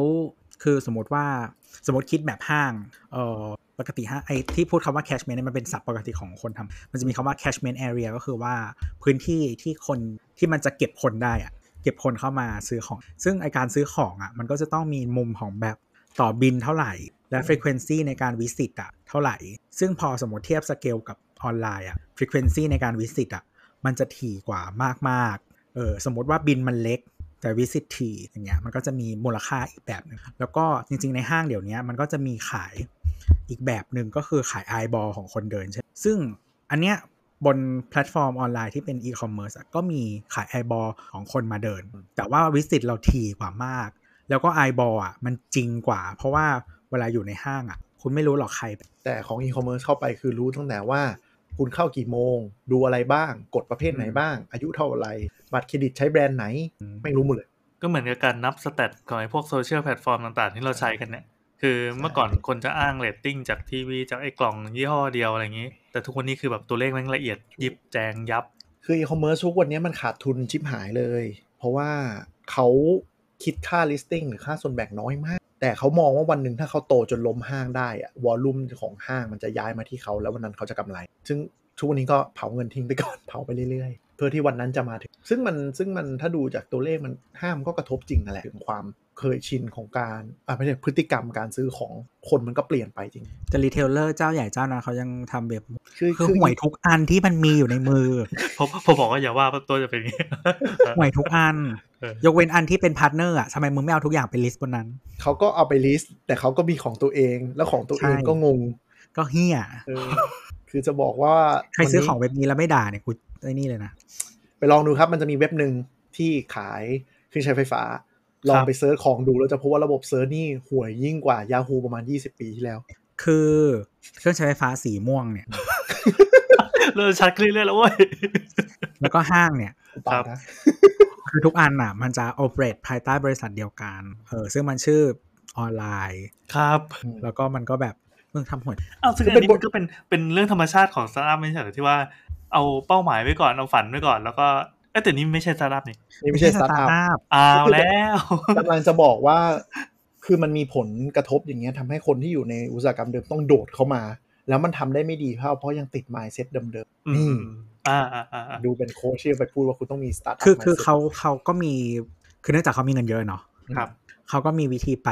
อย่างที่บอกว่าเขาไป partner กับอีกคนหนึ่งที่ที่ที่คนนั้นเขาก็ใหญ่อยู่ทำได้ดีประมาณหนึ่งในประเทศอื่นๆ เขาก็คิดว่าจะช่วยได้ คือเขาคือเขาทำมาหลายรอบแล้วอย่างหรือว่าไปซื้อแบบสตาร์ทอัพจากสิงคโปร์อะไรอย่างเงี้ย แล้วก็แบบ เอออันนั้นคือเป็นซื้อดีมาลทำลายอะเป็นดีลที่เสียดายเงินที่สุดในโลกแล้วคือคือคือคืองงว่ามึงซื้อมาทำซื้อสรุปสรุปคือก็คือไม่ได้ใช้ backbone อะไรเขาเลยใช่ปะอ๋อไม่ครับก็คือเชียร์ตั้งกี่ร้อยล้านคือเว็บนั้นอะเว็บตัว Z เนี่ยนะอืมมันไม่อยู่แล้วไง มันไม่อยู่ในไทยแล้วอ่าโอเคเฮ้ยแต่ดีลมัน public เราพูดได้แหละว่า Zalora เออนั่นแหละอ่า Zalora อ่าคือ Zalora เนี่ยโอ้จริง ๆ เราว่าเว็บมันดี โอเคแหละ แต่ว่าก็คือมันไม่ได้แบบ มันไม่ได้พิเศษอะไรขนาดนั้น คือถ้าคุณเคยช็อปที่อื่นโอ้แบบโง่ๆอะไรแบบ ASOS หรืออะไรก็ไม่รู้อะพวกนั้นอะอืมหรือเดี๋ยวนี้มีอะไรวะโพเมโลหรอหรืออะไรเงี้ยมันก็อืมมันก็คล้ายๆกันอะแต่ว่าแต่ว่านั่นแหละก็คือมันมีระบบของมันอยู่ มีทั้งระบบแบบเออเขาเรียกว่าอะไร ระบบจัดการพวกคลังสินค้า ระบบ CRM ระบบนู่นนี่นั่นต่างๆ มีระบบของเขาอยู่ก็คือเป็นระบบแบบดีเรียบร้อยเอ่อสไตล์สิงคโปร์เรียนก็เออจริง ๆเขาเป็นพอเขาซื้อมาเขาซื้อเขาซื้อมาสองประเทศ อืมก็คือประเทศไทยกับเวียดนามเป็นประเทศที่เขามีธุรกิจค่อนข้างใหญ่อยู่ ที่ไทยเนี่ยเปลี่ยนชื่อที่เวียดนามเปลี่ยนชื่อเป็นอีกชื่อหนึ่งไม่ใช่ที่เดียวไม่ใช่ชื่อเดียวกับที่ไทยแบบสร้างใหม่ทั้งคู่เออแล้วก็เขาคือพอเหมือนเขาจากกันอะระบบทั้งหมดของซาร่าก็คือดึงออกทั้งหมด ซึ่งซื้อมาทำแล้วคือสุดท้ายแล้วว่าคนที่คนที่อยู่ที่นั่นอะมันก็แบบเหมือนองค์กร พอมันเข้ามาเขาก็ต้องมีการวิธีปรับคนนู่นเขาไม่ยอมปรับ ทัศนคติกับ working แบบ process ให้เข้ากับเขาพยายามจะเอาออนไลน์มาจับความเป็นเขาแล้วมันยิ่งพังคือชัดมาก แต่มันก็สะท้อนอย่างหนึ่งว่าบริษัทใหญ่ๆอะการจะเข้ามาอีกง่ายยกตัวอย่างอย่างอเมริกาอย่างเงี้ยคืออเมริกาเนี่ยอเมซอนเนี่ยจริงๆ ถามว่านับเป็นสตาร์ทอัพไหมมันก็ใช่ยุคนั้นน่ะเพราะว่าอเมซอนเนี่ยต่อให้ช่วงแรกๆ ไม่ได้ raise fund เท่าไหร่เนี่ยแต่เขามีความคิดว่ากำไรทั้งหมด กูไม่จ่ายให้ผู้ถือหุ้น กูจะเอากลับเข้าไปในบริษัท และกูจะทำยังไงก็ได้ให้กำไรตัวเองน้อยที่สุด คือมันมันดูแปลกนะแต่ยังไงว่านะไม่ให้ผู้ถือหุ้นเอากำไรไปแล้วก็ใช่ไอ้กำไรน้อยคือที่ปสุกดตินี่คืออะไรปกติเราทำบริษัทเนี่ยมันต้องมีกำไรส่วนเกินถูกปะอ่าเพื่อจ่ายให้ผู้ถือหุ้น หรือว่าต่อให้ไม่จ่ายอะ ก็จะเป็นการทำมาจิ้นไว้ให้เหมือนว่าบริษัทเนี้ยมันมีกำไร แล้วมีเงินเงินแบบเงินสด หรือเงินหมุนมันโตขึ้นเรื่อยๆเนาะอืมแล้วมีลงทุนเป็นครั้งเป็นข่าว แต่แต่อเมซอนอะ บอกเลยว่าบริษัทอะ จะไม่มีกำไร คือกูแบบกูคิดกำไรน้อยมากเพื่อทำให้บริษัทมันโตเร็วที่สุด คืออเมซอนเขาทำอีคอมเมิร์ซถูกไหมคือเขามองว่าถ้าเขาแบบคิดกำไรเยอะคิดรายได้เยอะกำไรเยอะเนี่ย มันจะทำให้คู่แข่งเข้ามาในตลาดได้อ๋อเออคือกูเปิดออนไลน์โดยที่กูคิดค่า shelf ของน้อยมาก จนแบบบริษัทอื่นทำแล้วมันแบบมึงจะกูจะทำทำไมว่าทำไปคือขาดทุนอืมแต่อเมซอนบอกว่างั้นกูทำให้มันถูกมากๆ แล้วกูพยายามลดต้นทุนตัวเองให้ให้ดีที่สุด เพื่อกูจะได้ถูกที่สุดในตลาด เพื่อจะฆ่าคู่แข่ง ใช่ ไม่ให้คู่แข่งเข้ามา นี่คือเหตุผลที่แบบ อีคอมเมิร์ซในอเมริกาเนี่ย ถ้าไม่ใช่พวกเว็บเปิดเองอเมซอนแม่งแบบมาดิ่งแบบ ไม่มีใครจะสู้อะไอ้คำนี้ใช่ไหมที่เขาเรียกว่าทุ่มตลาด ใช่ มันคือการอืมใช่ทุ่มตลาด ซึ่งก็เป็นแต่แบบเดียว Amaz กับเป็นแบบเดียวกับที่บ้านเราเจออยู่ตอนนี้ใช่ไหมอะแต่ Amazon บอกว่ากูไม่ได้ทำให้ตัวเองเข้าเนื้อขาดทุน กูไม่ได้อะไร เพราะฉะนั้นกูไม่ได้ทุ่มตลาด แค่กู efficient มากจนคนอื่นไม่ทำคืออเมริกาเนี่ยมันจะมีหลักเกณฑ์ทุ่มตลาดว่าถ้าคุณขายของต่ำกว่าต้นทุนนะถึงเรียกว่าทุ่มตลาดอืมเออแต่ถ้าคุณสามารถรีดต้นทุนจนแบบกำไรมันมันขายราคาแบบ ต้นทุน 10 บาทขาย 11 บาทอย่างเงี้ยโดยที่คุณไม่ได้ดูเงินอเมริกามันก็เล่นเรื่องนี้ยากอ๋อซึ่งจริงๆมันมีกฎหมายปกป้องการทำแบบนี้ด้วยใช่ไหมใช่ ถ้าแบบคุณซื้อมา 10 บาทแล้วขาย 8 บาทเงี้ยถือว่าทุ่มตลาด เพราะว่ามันมันไม่ make sense แต่อเมริกามันไม่เป็นอย่างนั้นมันก็จะแบบเออเออโทษทีอเมซอนมันไม่เป็นอย่างนั้นมันก็เลยทำให้แบบ มันเป็นวิธีแบบของอเมซอนแรก ๆ เลยที่มันเป็น base ของการทำสตาร์ทอัพหลังๆเยอะหลายก็คือมองอย่างเงี้ยว่ากูมอง market share มากกว่าการทำกำไร เพราะว่าวันหนึ่งถ้ากูมี market share กูทำเหี้ยอะไรก็ได้ กูใหญ่อะ ประมาณ จริง ๆ จะบอกว่า Lazada ตอนเข้ามาในตลาด Southeast Asia ก็ใช้โมเดล Amazon แล้วอยู่ๆก็เริ่มบิดไปเป็นโมเดลจีน เพราะว่ามันโตบ้านแถวบ้านเราได้ดีกว่าอืมใช่เขามาปรับ คือจริง ๆ เริ่มต้นของ Lazada แล้วก็สตาร์ทอัพหลาย ๆ เจ้าในเมืองไทยอะหนึ่งที่เริ่มทำชื่อ Rock บอกชื่อ ก็คนก็รู้อยู่แล้วแหละ Rocket เป็นบริษัท Southeast Asia ที่ founder เป็นคนเยอรมันปะใช่เยอรมันครับ business model เขาคืออะไรที่ work ในอเมริกากูก๊อปแล้วทำใน Southeast Asia แล้วก็ขายเออดีทำว่ะ ก็ Lazada ถ้าถ้ายังอยู่ทุกวันนี้กูทำ Food ถ้ายังอยู่ Panda ทุกวันนี้ก็คือ Food Panda นะครับที่ไม่อยู่แล้ว Easy Taxi คือกูทำอะไร work มันอเมริกาทำอะไร work กูก๊อปแล้วมามา deploy ที่ Southeast Asia แล้วชว founder รวยเละเทะไปแล้วอ่าคือนอกจาก Southeast Asia มันน่าจะมีภูมิภาคอื่นๆ ในโลกที่เหมือนเราเอาโมเดลนี้ไปลงไปโยนโยนโยนใส่อย่างนี้นะมีมีมีแบบอินเดียหรือว่าเซ South America อะไรเงี้ยเขาก็มีแนวนี้แอฟริกาก็มีบ้างอ๋อหรือจริง ๆ ไม่ต้องไม่ต้องคนมาลงทุนก็ได้อย่างบริษัทสตาร์ทอัพไทยหลาย ๆ อัน ก็มาจากการโคลนไอเดียเมืองนอกมาแล้ว deploy บ้านเราก็อ๋อวงในไงวงในไงคือถ้าใครรู้จักวงว่าอเมริกาก็คือจะมีบริษัทที่เรียกว่า Yelp สมัยก่อนอ่า Yelp คือรีวิวร้านอาหาร วงในก็โคลนมาเป๊ะๆเลย แล้วตอนจำได้ว่าช่วงแรกๆ วงในพูดเลยว่า เราจะเป็น Yelp แห่ง Southeast Asia ประกาศปุ๊บ2ปีถัดมา Yelp เจ๊งใช่ คือเหมือนเยลแบบ business model มันแข่งคืคืออคือ Yelp พี่อเขาไม่ยากจะทำอะไร คือพี่พี่อยากจะได้เงินอะไรจากแบบคนรีวิวละคือ Yelp มันมีปัญหาว่า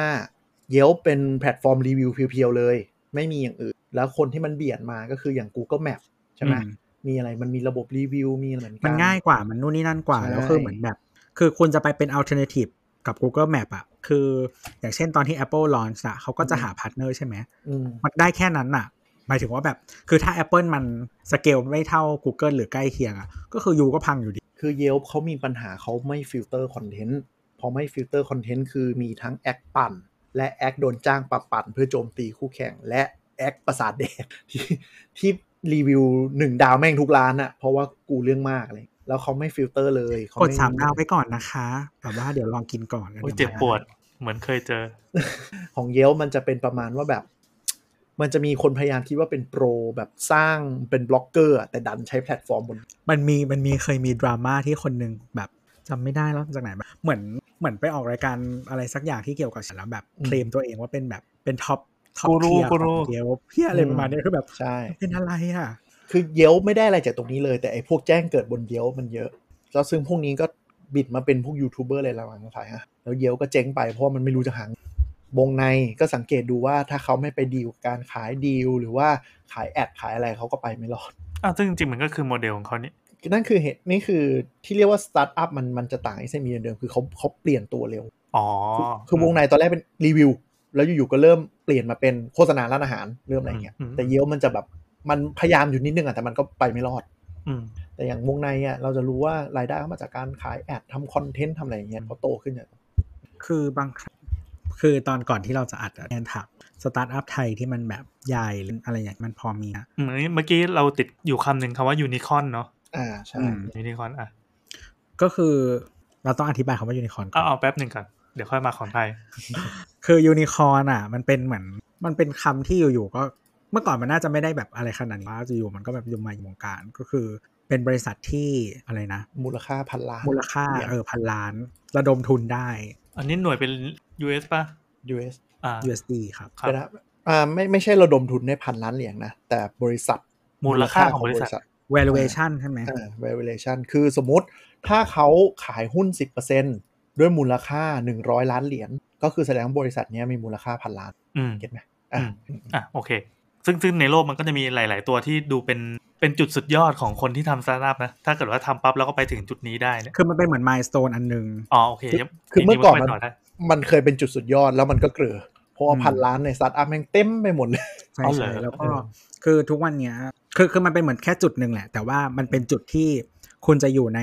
สเกลที่แบบ อยู่ในหน้าข่าว อยู่ในนู่นนี่นั่นอะไรมันก็เหมือนติดลมบนอะ ใช่ใช่อ่าแล้วมันอ่าก็จะไปต่อได้ ไม่ว่าจะในแง่ของแบบ ระดมทุนขายหุ้น IPO ต่างๆ หรืออะไรอย่างเงี้ยอ่ามันถึงเกณฑ์ที่มันแบบดูเป็นผู้เป็นคนเป็นอะไรจริงจังระดับหนึ่งซึ่งเอ่อยูนิคอนสตาร์ทอัพอะครับ ใน Southeast Asia เนี่ยเอ่อมีเกือบทุกประเทศแล้ว ยกเว้นอืมไทย yes แล้วคนภูมิใจปะอะก็อืมก่อนจะถามว่าทำไม มันมีเจ้าไหนมั่งที่แบบเออเป็นยูนิคอร์นที่ที่แบบเจ๋งๆ ในย่านแถวบ้านเราเนี่ยอ่าอะไรก่อนนี้ Lazada อ่าลาซาด้า คือ Lazada เนี่ยปัจจุบัน Headquarter in Singapore แล้วแล้วเราคืออ่าตอนเกิดก็เกิดในสิงคโปร์ใช่ไหมเมื่อก่อน Headquarter อยู่อยู่แบงคอกครับอ๋อเหรอ แต่ Lazada เขามองว่าธุรกิจเขาเป็น regional อยู่แล้ว เขาไม่ได้มองเป็นระดับใช่ประเทใช่ศอ๋อโอคือเคเขาเพิ่งย้ายไปไม่นานเนี้ยไม่กี่ปี เอาเอาที่เท่ที่สุดในภูมิภาคนี้แล้วกันน่าจะเป็น Grab อืม Grab Grab เนี่ย Headquarter อยู่สิงคโปร์เหมือนกันแต่มันมันมาเลเป็นบริษัทมาเลเลยบริษัทมาแล้วก็เป็นยูนิคอร์นที่เป็นระดับโลกจริงอันนี้เขาจ่ายภาษีให้ประเทศอะไรนะๆมาเล แต่ย้ายไปสิงคโปร์แล้วมั้งสิงคโปร์เป็น Headquarter เออ registry เป็นสิงคโปร์คือสตาร์ทอัพที่ success อะจะจด registry เป็นที่สิงคโปร์หมด เพราะว่าคือเรื่อง tax มันมีหลายอย่างเออทั้ง tax scheme อะไรอย่างเงี้ยคือคือเราเรารู้สึกว่าอย่าง Lazada ที่เคย base เมืองไทยเราว่าจริง ๆ มันก็หามันยุคมันเป็นยุคที่หา talent ได้โอเคแล้วแหละอืมเออเพียงแต่ว่าหลาย ๆ อย่างมันไม่พร้อม tax แล้วก็การตั้งอ่า entity นู่นนี่นั่นเพื่อทำ transaction สิงคโปร์คือความง่ายในการเวทำธุรกิจต่าง ๆ การจัดการ กับรัฐบาลหรืออะไรอย่างเงี้ย มันต่างกันมาก คือไม่ไม่คือคือธุรกิจขนาดใหญ่อะ มันจะต้องมีการแบบเกี่ยวพันกับรัฐบาลเนาะใช่ใช่ใช่ไม่ทางใดก็ทางหนึ่ง คือคือยังไงดี คือไม่ว่าจะอยู่ประเทศไหน ไม่ว่าคุณจะไม่รัฐรัฐบาลจะโปร่งใสขาวสะอาดขนาดยังไงคุณก็ต้องติดต่อรัฐบาลอืมเออคือมันมันเป็นสิ่งที่หลีกเลี่ยงไม่ได้ ยิ่งสเกลใหญ่ ยิ่งใหญ่เท่าไหร่มันก็ต้องเกี่ยวพันรัฐบาลมันมากมีขึ้นทุกมัน tax แล้วก็เรื่องของ ความสะดวกมากกว่า มัน facilitate ได้ดี สิงคโปร์ทำ transaction ระดับโลกง่าย หานักลงทุนง่าย ลงได้ง่าย คือหลาย ๆ บริษัทอะอยู่เฮดค q u เตอร์เมืองไทย เราย้ายเฮดค q u เตอร์ไปสิงคโปร์อะรายจ่ายเขาเพิ่มนะ แต่เขาแต่ต้องคือคือถ้าถ้าเขาเลือกจะ offer job ให้ทุกคนที่นั่งที่ไทยอะไปที่สิงคโปร์อย่างน้อยเขาต้องคูณ2เงินเป็นอย่างน้อย แต่อย่างไทยออฟฟิศหรือมาเลออฟฟิศของบริษัทพวกเนี้ยจำนวน head เขาใหญ่นะ เพราะว่าอืมคนในไทยอย่างเงี้ยก็จะมีโปรแกรมเมอร์ marketer อะไรพวกเนี้ยอยู่ แต่สิงคโปร์เรื่อง strategy อะเรื่อง business development จะอยู่ที่สิงคโปร์เพราะว่าหลักๆมันคือมันคือเนี่ยแหละเรื่องของความสะดวกในการทำธุรกรรมหลาย ๆ อย่าง ทั้งฝั่งหานักลงทุน แล้วก็ฝั่งของการเอกสารทั้งหลายแหล่เนี่ยสิงคโปร์มันสะดวกกว่าเยอะมากๆคือจากสิงคโปร์มันสามารถ deploy ไป Southeast Asia ประเทศอื่นง่ายกว่า ถ้าแบบยึดไทยแล้วถ้าไทยไปอินโดไทยไปมาเลเงี้ยมันปวดหัวคือ คือถ้าไม่ใช่สาย manufacturing อะมันจะไม่ค่อยอยู่ไทย ไม่ค่อยสายผลิต สายผลิตที่เป็นแบบของจริง ๆ อะ ไอพวกแบบรถยนต์อะไรอย่างเงี้ยวัสดุก่อสร้างก็มี FMCG เราก็ใหญ่มีเจ้านึงเขาย้ายกลับมาแล้ว วัสดุก่อสร้าง ไม่รู้เขาจะอยากไปอีกหรือเปล่า แต่สังเกตเราจะไม่ค่อยมีเทคครับ อะเราไปอันอื่นก่อน สิงคโปร์อาจจะดูเบสิกไปนะฮะ เออมีโกเจกครับผม มาจากอินโด คุ้นๆนะครับ จะเป็นโกเจ็กหรือจะเป็นเกตหรืออะไรสักอย่างนะตอนนี้ยังอยู่ปะโยอ๋อกลับกลับกลับมาเป็นโกเจ็กแล้วไงจากครับตอนแรกเปิดตัวเป็นโกเจ็กแล้วไม่เอาเปลี่ยนเป็นเป ลี่ยนเป็นเกตแล้วก็เกตกลับมาเป็นโกเจ็กสีเขียวเหมือนกัน ใช่สีเขียวเหมือน Grab แต่เขียวมีไม่ดีลทุกมีเจ้ามีมีลีกนะ ว่าเขาจะเหมืเขาอนจะรวมกันอ๋อเหรอคือมันมันมี investor เจ้าหนึ่งที่มันทำให้วงการทั่วโลกมันจะพูดก็คือ SoftBank คือเขาลงทุนใน Uber ลงทุนใน Grab Uber เลย exit ตลาดไทยเพื่อให้ Grab อยู่อ๋อหลีกกันเอง คือขอไหนๆไปเรื่อง SoftBank แล้วขอพูดนิดนึงคือ SoftBank เนี่ยเป็นบริษัทมือถือ และ อื่นๆ ในญี่ปุ่นที่ค่อนข้างใหญ่เขาทำซอฟต์แวร์มาก่อนเขาทำแม่งโตเพราะเครือข่ายมือถือเขาเขาซื้อเครือข่ายมือถือจาก Vodafone คือ SoftBank เนี่ย เป็นอ่าเป็นทำเครือข่ายในมือถือใหญ่ที่อ่าใหญ่ไม่ไม่ได้ใหญ่ที่สุดแต่ว่าไม่ได้ใหญ่ที่สุดเหมือนแต่กันในญี่ปุ่นเออใหญ่เพราะมันมีไม่กี่เจ้าอะปัญหาเหมือนเหมือนคือไทยแหละไม่กี่เจ้าไม่ใช่ปัญหาหรอกคือลูกลูกลูกเขาอะเขาดันคลั่งสตาร์ทอัพแล้วแม่งรวย เพราะฉะนั้นกลยุทธ์ของ SoftBank คือ อะไรที่มันดูดีกูลงแม่งหมดเลย ลงลงลงลงลงแม่งหมดเลยแบบลงเยอะมากเป็นแบบเป็นร้อยบริษัทอะไม่เขามีลงเอง แล้วตอนหลังเขาทำ fund ขึ้นมา ไปกวาดเงิน investor คนอื่น มาบอกลงกับกูด้วยเออคือเหมือนกับเขาช่วงแรกเขาลงเองแล้วเขาลงแล้ว success หลายอัน เพราะว่ามันเขาลงตั้งแต่ยุคที่แบบสตาร์ทอัพไม่ใช่เป็นคำที่คนได้ยินทั่วไปอะเขากล้าเสี่ยงเพราะเพราะอามาซาโยชิซันเนี่ยคนที่เป็นลูกของเจ้าของ SoftBank เนี่ยเขาแบบไม่รู้เปล่าวะใช่ใช่คือคนเซ c นเจนอะคือเขาชอบ เทคโนโลยีมากเขาเลยมองว่าเหมือนแบบซื้อของเล่นอะเออ ก็คือลงลงลงลงลงแม่งหมดเลย ก็ชุดแรก ๆ ก็ success มาก แล้วเขาก็ start fund ของตัวเองก็คือไป raise fund อย่างที่เราคุยกันต้องทุนเยอะแยะเลยมันต่อ แต่อันหลัง ๆ เนี่ยชิบหายหลายตัวมาก เนื่องจากว่าในในตลาดของสตาร์ทอัพอะเขาว่า SoftBank กับหมูหลอกมาลงทุนได้ง่ายคือเหมือนมันลงเยอะจนอยู่ในจุดที่เราเข้าใจว่าแบบเขาลงอะไรว่าก็ success อะแล้วก็เลยทำให้เป็นแหล่งของ มิจฉาชีพแล้วกัน เข้าไปรุมของเงิน fund หลังๆเลยก็ยังนึกอยู่เลยว่าโลกเราโลกเราแม่งจะมีใครวะที่แบบเป็นเหมือนเป็นบ่อเงินให้พวกเนี้ยคอยไปสูบอะใช่ ซึ่งนี่ก็ก็เป็นคือเจ้าซอฟหแบนึ่งงไม่ไม่แล้วคือไอกองวิชั่นฟันอะไรที่เขาทเออำมีนักลงทุนพวกแบบเออเจ้าอาหรับต่าง ๆ อะไรอย่างเงี้ยใช่เยอะมากไป คือคนที่โดนหลอกถัดมาก็คือคนรวยที่เป็นตะวันออกกลางที่เออเชี่ยกูอยากลงแบบนี้มากมันดูเท่จังเศรษฐีซอฟน้ำมันแบงค์เก่าๆเลยด้วยซ อฟแบงก์เก่งจัง ฝากด้วยดิ ลงให้กูหน่อย ไม่เขาเขาเป็นเขาเรียกว่าเขาอยากมี post oil strategy ของตัวเองก็พูดให้ดูดีครับอะไรจริงๆกูคิดอะไรไม่ออกมีเงินเหลืออีห่านั่นแหละดีลที่ทำให้ SoftBank เจ็บก็คือมีตัวแหลมๆมาก็คือบริษัทที่ชื่อว่าอันอันนี้เดี๋ยวขอเลี้ยวไปตรงนี้ก่อนนะ ก่อนก่อนที่จะกลับมาเรื่องเอเชียคืออม WeWork เนี่ยเขาเป็นบริษัทอสังหาที่เมืองไทยเราอาจจะเคยเห็นในกรุงเทพกัน มีอยู่มีอยู่มีอยู่ มีประมาณสองสามที่ เขาเป็นบริษัทอสังหาที่เคลมว่ากูเป็นสตาร์ทอัพด้วยการ บริษัทปกติอสังหาเนี่ยก็คือทำตึกออฟฟิศนึกออกไหมแล้วก็ให้เช่าเก็บค่า manage ไป WeWork บอกว่า กูจะไปซื้อตึกเน่าๆไม่ถึงกับเน่าตึกที่แบบ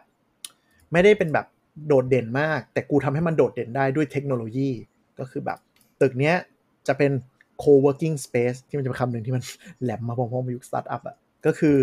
ตึกเนี้ยแทนที่กูจะให้เช่าเป็นบริษัทถูกปะเราไปเช่าตึกออฟฟิศเราเช่าเป็นบริษัท WeWork เนี่ยจะเช่าแบบ 10 ฟลอร์เลยของตึกนี้ แล้วก็เอาคนมาเช่าแยกกันแบ่งกันเช่า เหมือนเหมือนเหมือนเป็น co-working space แต่ WeWork เขาจะเคลมว่าเขามีเทคโนโลยีมหาศาลที่แบบเป็น ecosystem นู่นนี่นั่น สามารถปรับตามความเหมาะสมได้ว่าคนจะเช่าจะใช้ facility ขนาดไหนใช้มากใช้แล้วเขาเคลมว่าเขาสเกลไปได้ทั่วโลกปุ๊บเนี่ยเขาก็จะ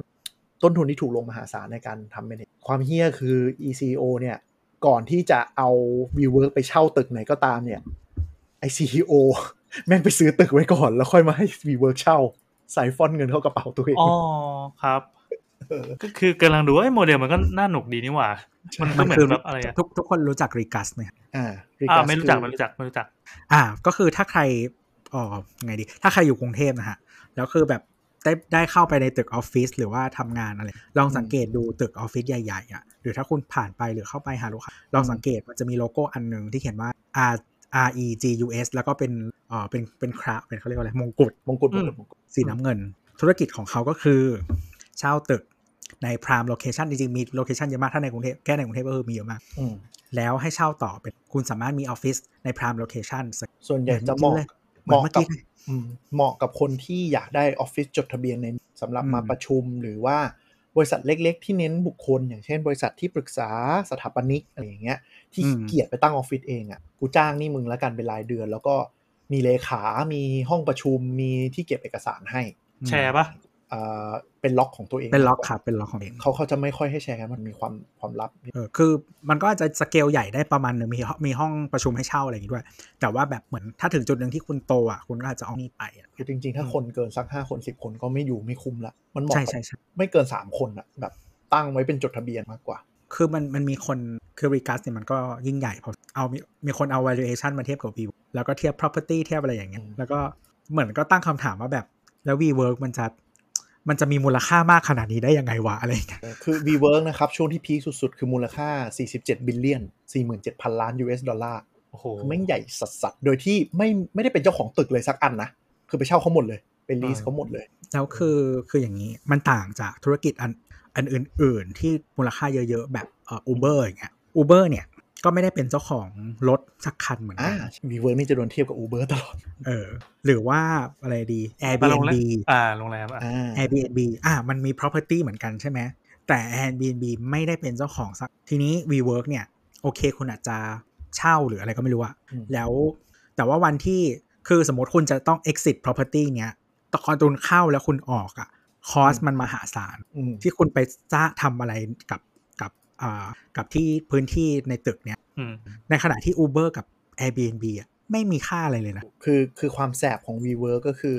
มันสเกลเร็วมาก คือ 1 เดือนแม่งเซ็นสัญญาแบบ 10 ที่ 20 ที่ในบะในหลายประเทศอะโดยที่เขาคิดว่าแบบมันจะยั่งยืนใช่ปะจริง ๆ คือมันไปเซ็นแบบสัญญาเช่าระยะสั้น เพื่อที่จะได้นึกออกไหมว่า ให้มันดูว่ากูมีไซส์เยอะๆอะแต่จริง ๆ ถ้าคนเราจะลงทุนทำขนาดเนี้ยมันต้องเซ็นระยะยาวถูกปะแต่นี่คือกูไปเซ็นสั้น ๆ หลาย ๆ ที่ เพื่อเวลาแบบเปิดใน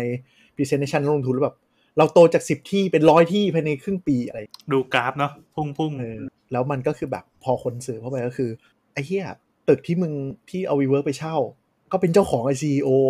ไอบริษัทลงทุนที่มาไปก็มี connection กับ CEO สรุปคือมึงไซฟอนเงินนักลงทุนมาจากบริษัทพวกก็เลยบึ้มขึ้นมา คือเหมือนเอ่อคนทำ WeWork เหมือนแบบว่า เปิดคู่มือนักลงทุนแล้วบอกว่า เรา design model ธุรกิจมาเพื่อหลอกคุณอย่างงี้เออประมาณว่าแบบ คือกลายเป็นยิ่งเจาะยิ่งมีอะไรแปลกๆโผล่ขึ้นมาที่มันไม่ควรจะเป็น แล้วก็คือนั่นแหละ แล้วก็คนที่ back คือปัญหาคือ WeWork มันโตเร็วมาก เพราะว่าคน back ต้นๆเป็น SoftBankและการที่คนคิดว่าซอฟต์แบงค์ลง ธุรกิจมันต้องมีดีแน่นอนเลยอืมหลายคนก็เลยไม่ได้ออดิตแบบละเอียดเพราะเหมือนแบบเขาเขาลงที่ดีๆ มาเยอะแล้วใช่อะไรเงี้ยลงให้คนเทก็เลนอตด้วยปะไม่แน่ใจไม่น่าแต่ต้องหาอะแต่เดี๋ยวก็แต่เป็นไปได้สูงว่าจะลงอาจจะลงแต่อาจจะไม่รู้อาจจะไม่ใช่ใหญ่หรือเปล่าก็ไม่รู้นะอืมก็ เอ่อระหว่างที่เขียนหาก็คือ คือเขาเรียกว่าอะไรเหมือนเหมือนพอเขาสำเร็จไม่ว่าจะเป็น Uber หรืออะไรเงี้ย มันก็สร้างชื่อมาเรื่อยๆเนาะคือจริง ๆ แล้วอะเอออันนี้อาจจะ SoftBank จะเป็นชื่อที่เราได้ยินแต่ว่าอย่างในวงการ VC อะอย่างที่อเมริกา มันก็จะคนก็รู้จักกันอืมมันมันก็จะมี reputation แบบนี้เหมือนกันว่าแบบใครลงที่ไหน หรือใครเคยลงที่แบบดัง ๆ แม้แต่ในอดีตกาลอะ อย่างเช่นแบบ Apple HP นู่นนี่นั่นคนนี้เคยลงไว้อะไรอย่างเงี้ยมันก็จะเป็นแบบเป็นพอร์ตอ่าไปหามาแล้วเอ่อ SoftBank ก็ลงครับ Theranos อืมคือจริง ๆ มันจะมีชื่อในตำนานในวงการอันที่ที่ที่คนในวงการจะรู้จักชื่อเซเซคุเซคุเซคุย่าเซควายาเซโคยา S E Q U O I A นะครับ บริษัทนี้แนะนำให้ไปดูพอร์ตเขาเขาแบบสุดตีนอะหลายอันที่แบบเป็นของจริงอะเซโคยาเนี่ยของลง Facebook ลง Apple ลงอะไร แต่เขาจะลงเยอะมากนะ พวกนี้เขาลงบางทีเขาลงแบบเป็นร้อยอะเพราะเขามองว่ามันมีจะหนึ่งอัน success ก็คือเขารวย อีกใช่เก้าเก้าเจ๊งช่างแม่งเลย ใช่ ชื่อบริษัทเซควายาแคปิตอลนะโคยาครับก็คือพอมันไอเรื่อง w e w o r k เรื่องอะไรเนี้ยมันก็เลยเป็น scandal แล้วก็ SoftBank เนี่ยมันเลยกลายเป็นทำให้เกิดการลงทุนทำให้เขาเรียกว่า valuation เฟ้อในตลาดโตแบบเยอะมาก คือมันบางทีมันตลกเหมือนที่เราดูมาว่ามูลค่ากิจการเนี้ยใหญ่กว่าบริษัทที่ตั้งมาร้อยปี ซึ่งมันก็เป็นเป็นจริงเพราะว่าอย่างที่บอกอย่างการลงทุนพวกนี้เขาจะลงเป็นรอบๆเขาจะเรียกว่า round A B นะอืมแล้วรอบหลังๆอะ บางทีซื้อหุ้น1%น่ะแต่ใช้เงินไปประมาณแบบพันล้าน พอ1%ของพันล้านบริษัทก็คือมึงคือแสนล้าน กิจการมึงมีมูลค่าแสนล้าน คือเอาง่าย ๆ วงการแบบเทสลาอืมกลายเป็นบริษัทรถที่มูลค่าสูงที่สุดในโลก แต่ว่าขายรถน้อยกว่าแบบบริษัทรับที่เท่าสิบอะไรอย่างเงี้ยก็ยังไม่ถึงเลย ยอดขายในว่าโตโยต้าเกือบ10เท่ามั้งเออ แต่ใหญ่กว่าโตโยต้ามูลค่าเออมากกว่ามูลค่าตลาดมากเพราะคนไฮป์ไงคนมองถึงอนาคตเยอะ คือบางครั้งมันก็เป็นได้ทั้งเครื่องบ่งบอกในแง่ของความคิดของคนหรืออะไรเงี้ย ซึ่งซึ่งมันอาจจะจริงหรือไม่จริงก็ได้ เออ มันก็คือความเชื่ออย่างหนึ่ง แต่จริง ๆ ตะกี้กลับมาทางภูมิภาคเราอะมันจะมีอันหนึงที่เด่นๆก็คือเอ่อ SEA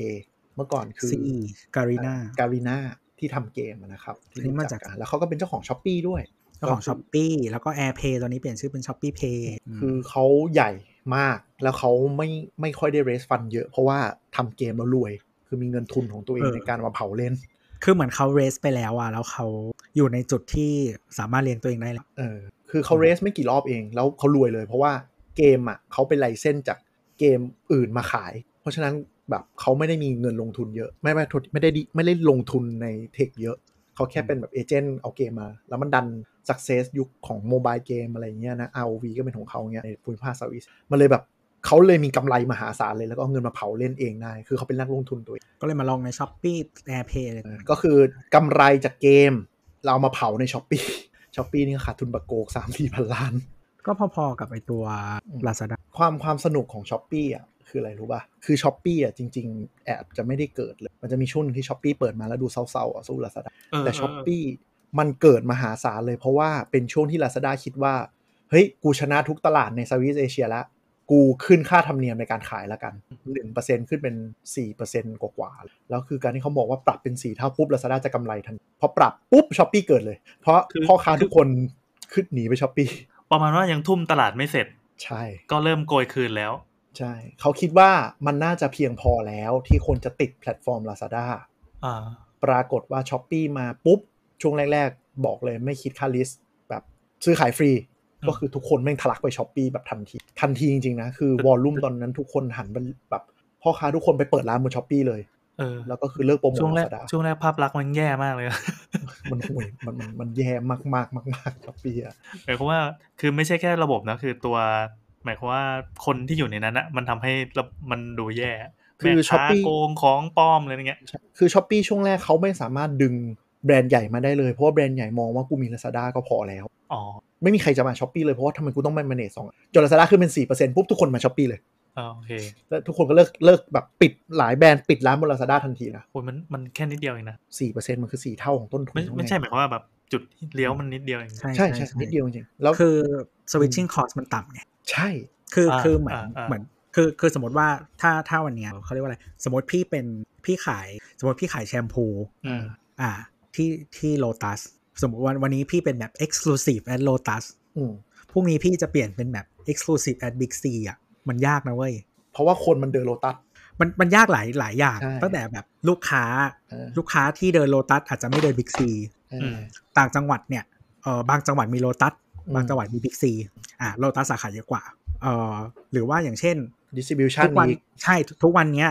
วิธีการส่งของเนี่ยเออสมมติส่งคลังกลาง โลตัสอยู่ที่หนึ่งบิ๊กซีอยู่อีกที่หนึ่งวิธีที่คุณจะส่งยังไงหรือหลาย ๆ เจ้าบางทีเขาไม่มีของคลังกลางแล้วอืมเขาให้คุณส่งเอง ถ้าคุณส่งเองนี่คือยิ่งชิบหายเลย ระบบ payment อีกตกลง credit term กันยังไงนู่นนี่นั่น เออ แล้วแบบไอ้ค่า listing อะ คุณจะอยู่ตรงไหนของ shelf เออแบบสมมติว่าสาสมมติโลตัสมีสาขาแบบ 5 สเกล แต่ละสเกลอะ คือพลานโ g แกรมไม่เหมือนกันพลานโ g แกรมคือวิธีวาง shelf ไม่เหมือนกัน พอไปบิ๊กซีอะ ก็คือต้องดีไซน์พลานโ g แกรมใหม่ทั้งหมด สมมติบิ๊กซีมีแบบ 8 สเกล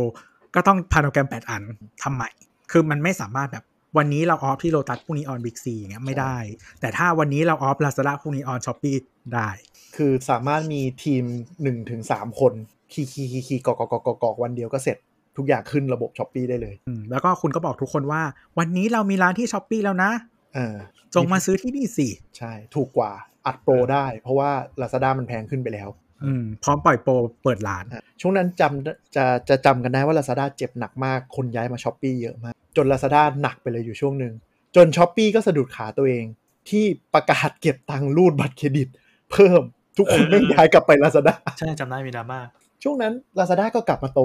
อย่างเงี้ยนี่แหละคือกลายเป็นว่า e-commerce บางทีมันไม่อาจจะไม่ได้สตาร์ทอัพมันอาจจะ ใช้ mindset เดิมๆว่ากู dominate ตลาดได้แล้วจะชนะก็ไม่ง่ายขนาดนั้น คืออย่างเจ้าที่มาแบบ JD อะเขามี strategy บางอันซึ่งมันอาจจะ appeal- เรารู้สึกว่าอาจจะ appeal กับคน niche หรือเปล่าไม่รู้ มันก็เลยยังไม่โตเลเวลนั้นไปอย่างเช่น เขาบอกว่า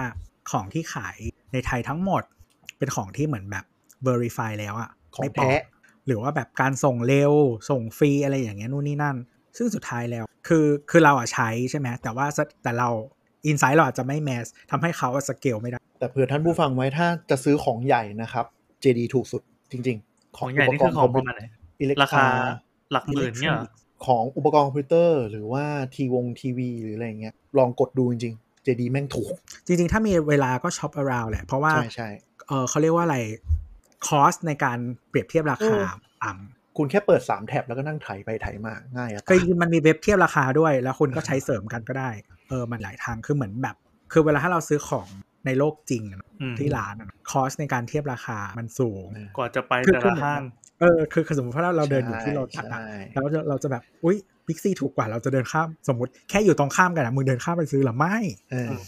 เอออะไรอย่างเงี้ยแต่ว่าแบบแต่คือบางที แต่คือสมมติว่า อันนี้เราเคยทำเช่น มันจะมีร้านบูธกับวัดสันอะที่มันวะอยู่ข้างๆกันเนอะอืม ก็คือเราสามารถซื้อของบางอย่างที่ร้านนี้แล้วเดินไปฝั่งตรงข้าม คือมันอยู่ในห้างเดียวกันถูกไหมใช่ใช่อันเนี้ย switching cost มันจะไม่แพงอะไรอย่างเงี้ยแต่ว่าพอเป็นออนไลน์อะ switching cost มันต่ำมากไงแค่คุณเพิ่มเวลา searchหน่อยอะมันก็ได้ของที่ถูกถูกแบบแต่ยกเว้นบางครั้งอีคอมเมิร์ซบางเจ้านะครับ search ยังไงก็ไม่เจอไอ้สีม่วงเออๆเป็นเหี้ยเออเกลียดแม่งมากบางครั้งบางครั้งก็คือ search ใน Google อะแล้วค่อยกดไปเจอเออเว็บสีม่วงนะครับ search Google ง่ายกว่าครับ เว็บแม่ง search ได้ส้นตีนที่สุดในโลกเลยแม่งวันวันวันนี้โมโหหน่อยเพราะโทรไปเช็คสต็อกกับแม่งแล้วแม่งไม่มีของประสบการณ์ตรง ไม่คือเขาเอาจริงๆนะ ร้านนั้นอะเขาเป็น modern trade ที่ทำตัวเหมือนเหมือน traditional trade มาต่อราคาได้โหเราพูดได้ใช่ไหมขอของแถมได้ไปลองคุยดูหน้าร้านนั้นแบแบรนด์แบรนด์สีม่วงนะครับ สามารถทักไลน์แอดไป แล้วจะมีส่งเจ้าหน้าที่แล้วสามารถคุยโปรพิเศษได้ครับกูช็อกมากสรุปว่าเมื่อกี้เมื่อกี้ก็ได้ตอนนี้ก็ชมแล้วโอเคว่าอาจจะเหมาะกับไทยก็ได้นะที่แบบ ขายไลฟ์ใช่แม่งขายดีอะคือเราอะไม่ชอบไงซึ่งซึ่งซึ่งก็ไม่ได้เป็นตัวแทนของประเทศไทย ใช่ใช่ใช่ก็คือคือเราแบบ insight เราไม่ mass ไงเออคือจะบอกมีสตาร์ทอัพหลายเจ้าเนี่ยที่อย่าง Uber เนี่ย บุกมาไทยแล้วเน่าไปก็เจอเนี่ย เจอวิถีแบบวิธีไทย วิถีวิถีไทยๆอะไรอย่างเงี้ยคือคือจะบอกว่ากูเกลียด Grab มากใช่ถ้ามี Uber กูใช้ Uber เท่านั้น เหตุผลที่เออ Uber เจ๊งในบ้านเราอะ ง่ายๆเลยคือไม่รับเงินสดอ๋อเพราะ Grab เป็นระบบเงินสดปุ๊บทำให้เขาสเกลได้เร็วกว่าเยอะมากซึ่งการที่เราไม่ใช้ Gojek เพราะมันรับแต่เงินสด มีมีอะไรเล่าอีกไหมพวกขนส่งพวกอะไรเงี้ยจริงๆ จะมีเรื่องอีคอมเมิร์ซอะเราเราส่งเราอาหารเรื่องอะไรเงี้ยขอขอขออีก 2 ตัวนิดนึงก่อนได้ที่มันมีของอินโดถูนกอกจาก Gojek เอ่ออะไรวะ Tokopedia ใช่กำลังชื่ออะไรจะนะบอกว่า Tokopedia อันนี้เป็นยูนิคอร์เป็นนเป็นเหมือน Lazada คือจะบอกว่าอย่างประเทศอื่นอะจะเป็นการแข่งขันระหว่าง Shopee กับ Lazada อืม ยกเว้นอินโดที่ Tokopedia ชนะขาดเขาก็ยังมี Lazada อืมแต่ว่าแต่ว่า Tokopedia market share เยอะมากและใหญ่มากเออเหมือนเขา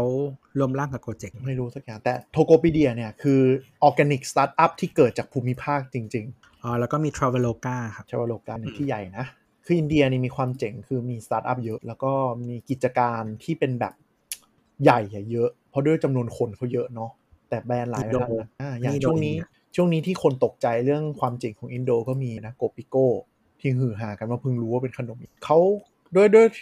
ด้วยศักยภาพที่เขาเป็นยูนิคอร์นได้ด้วยความหนึ่งคือตลาดอินโดเนี่ยเป็นตลาดที่ค่อนข้าง uni- unique กว่าไทยมั้งเราว่า แล้วก็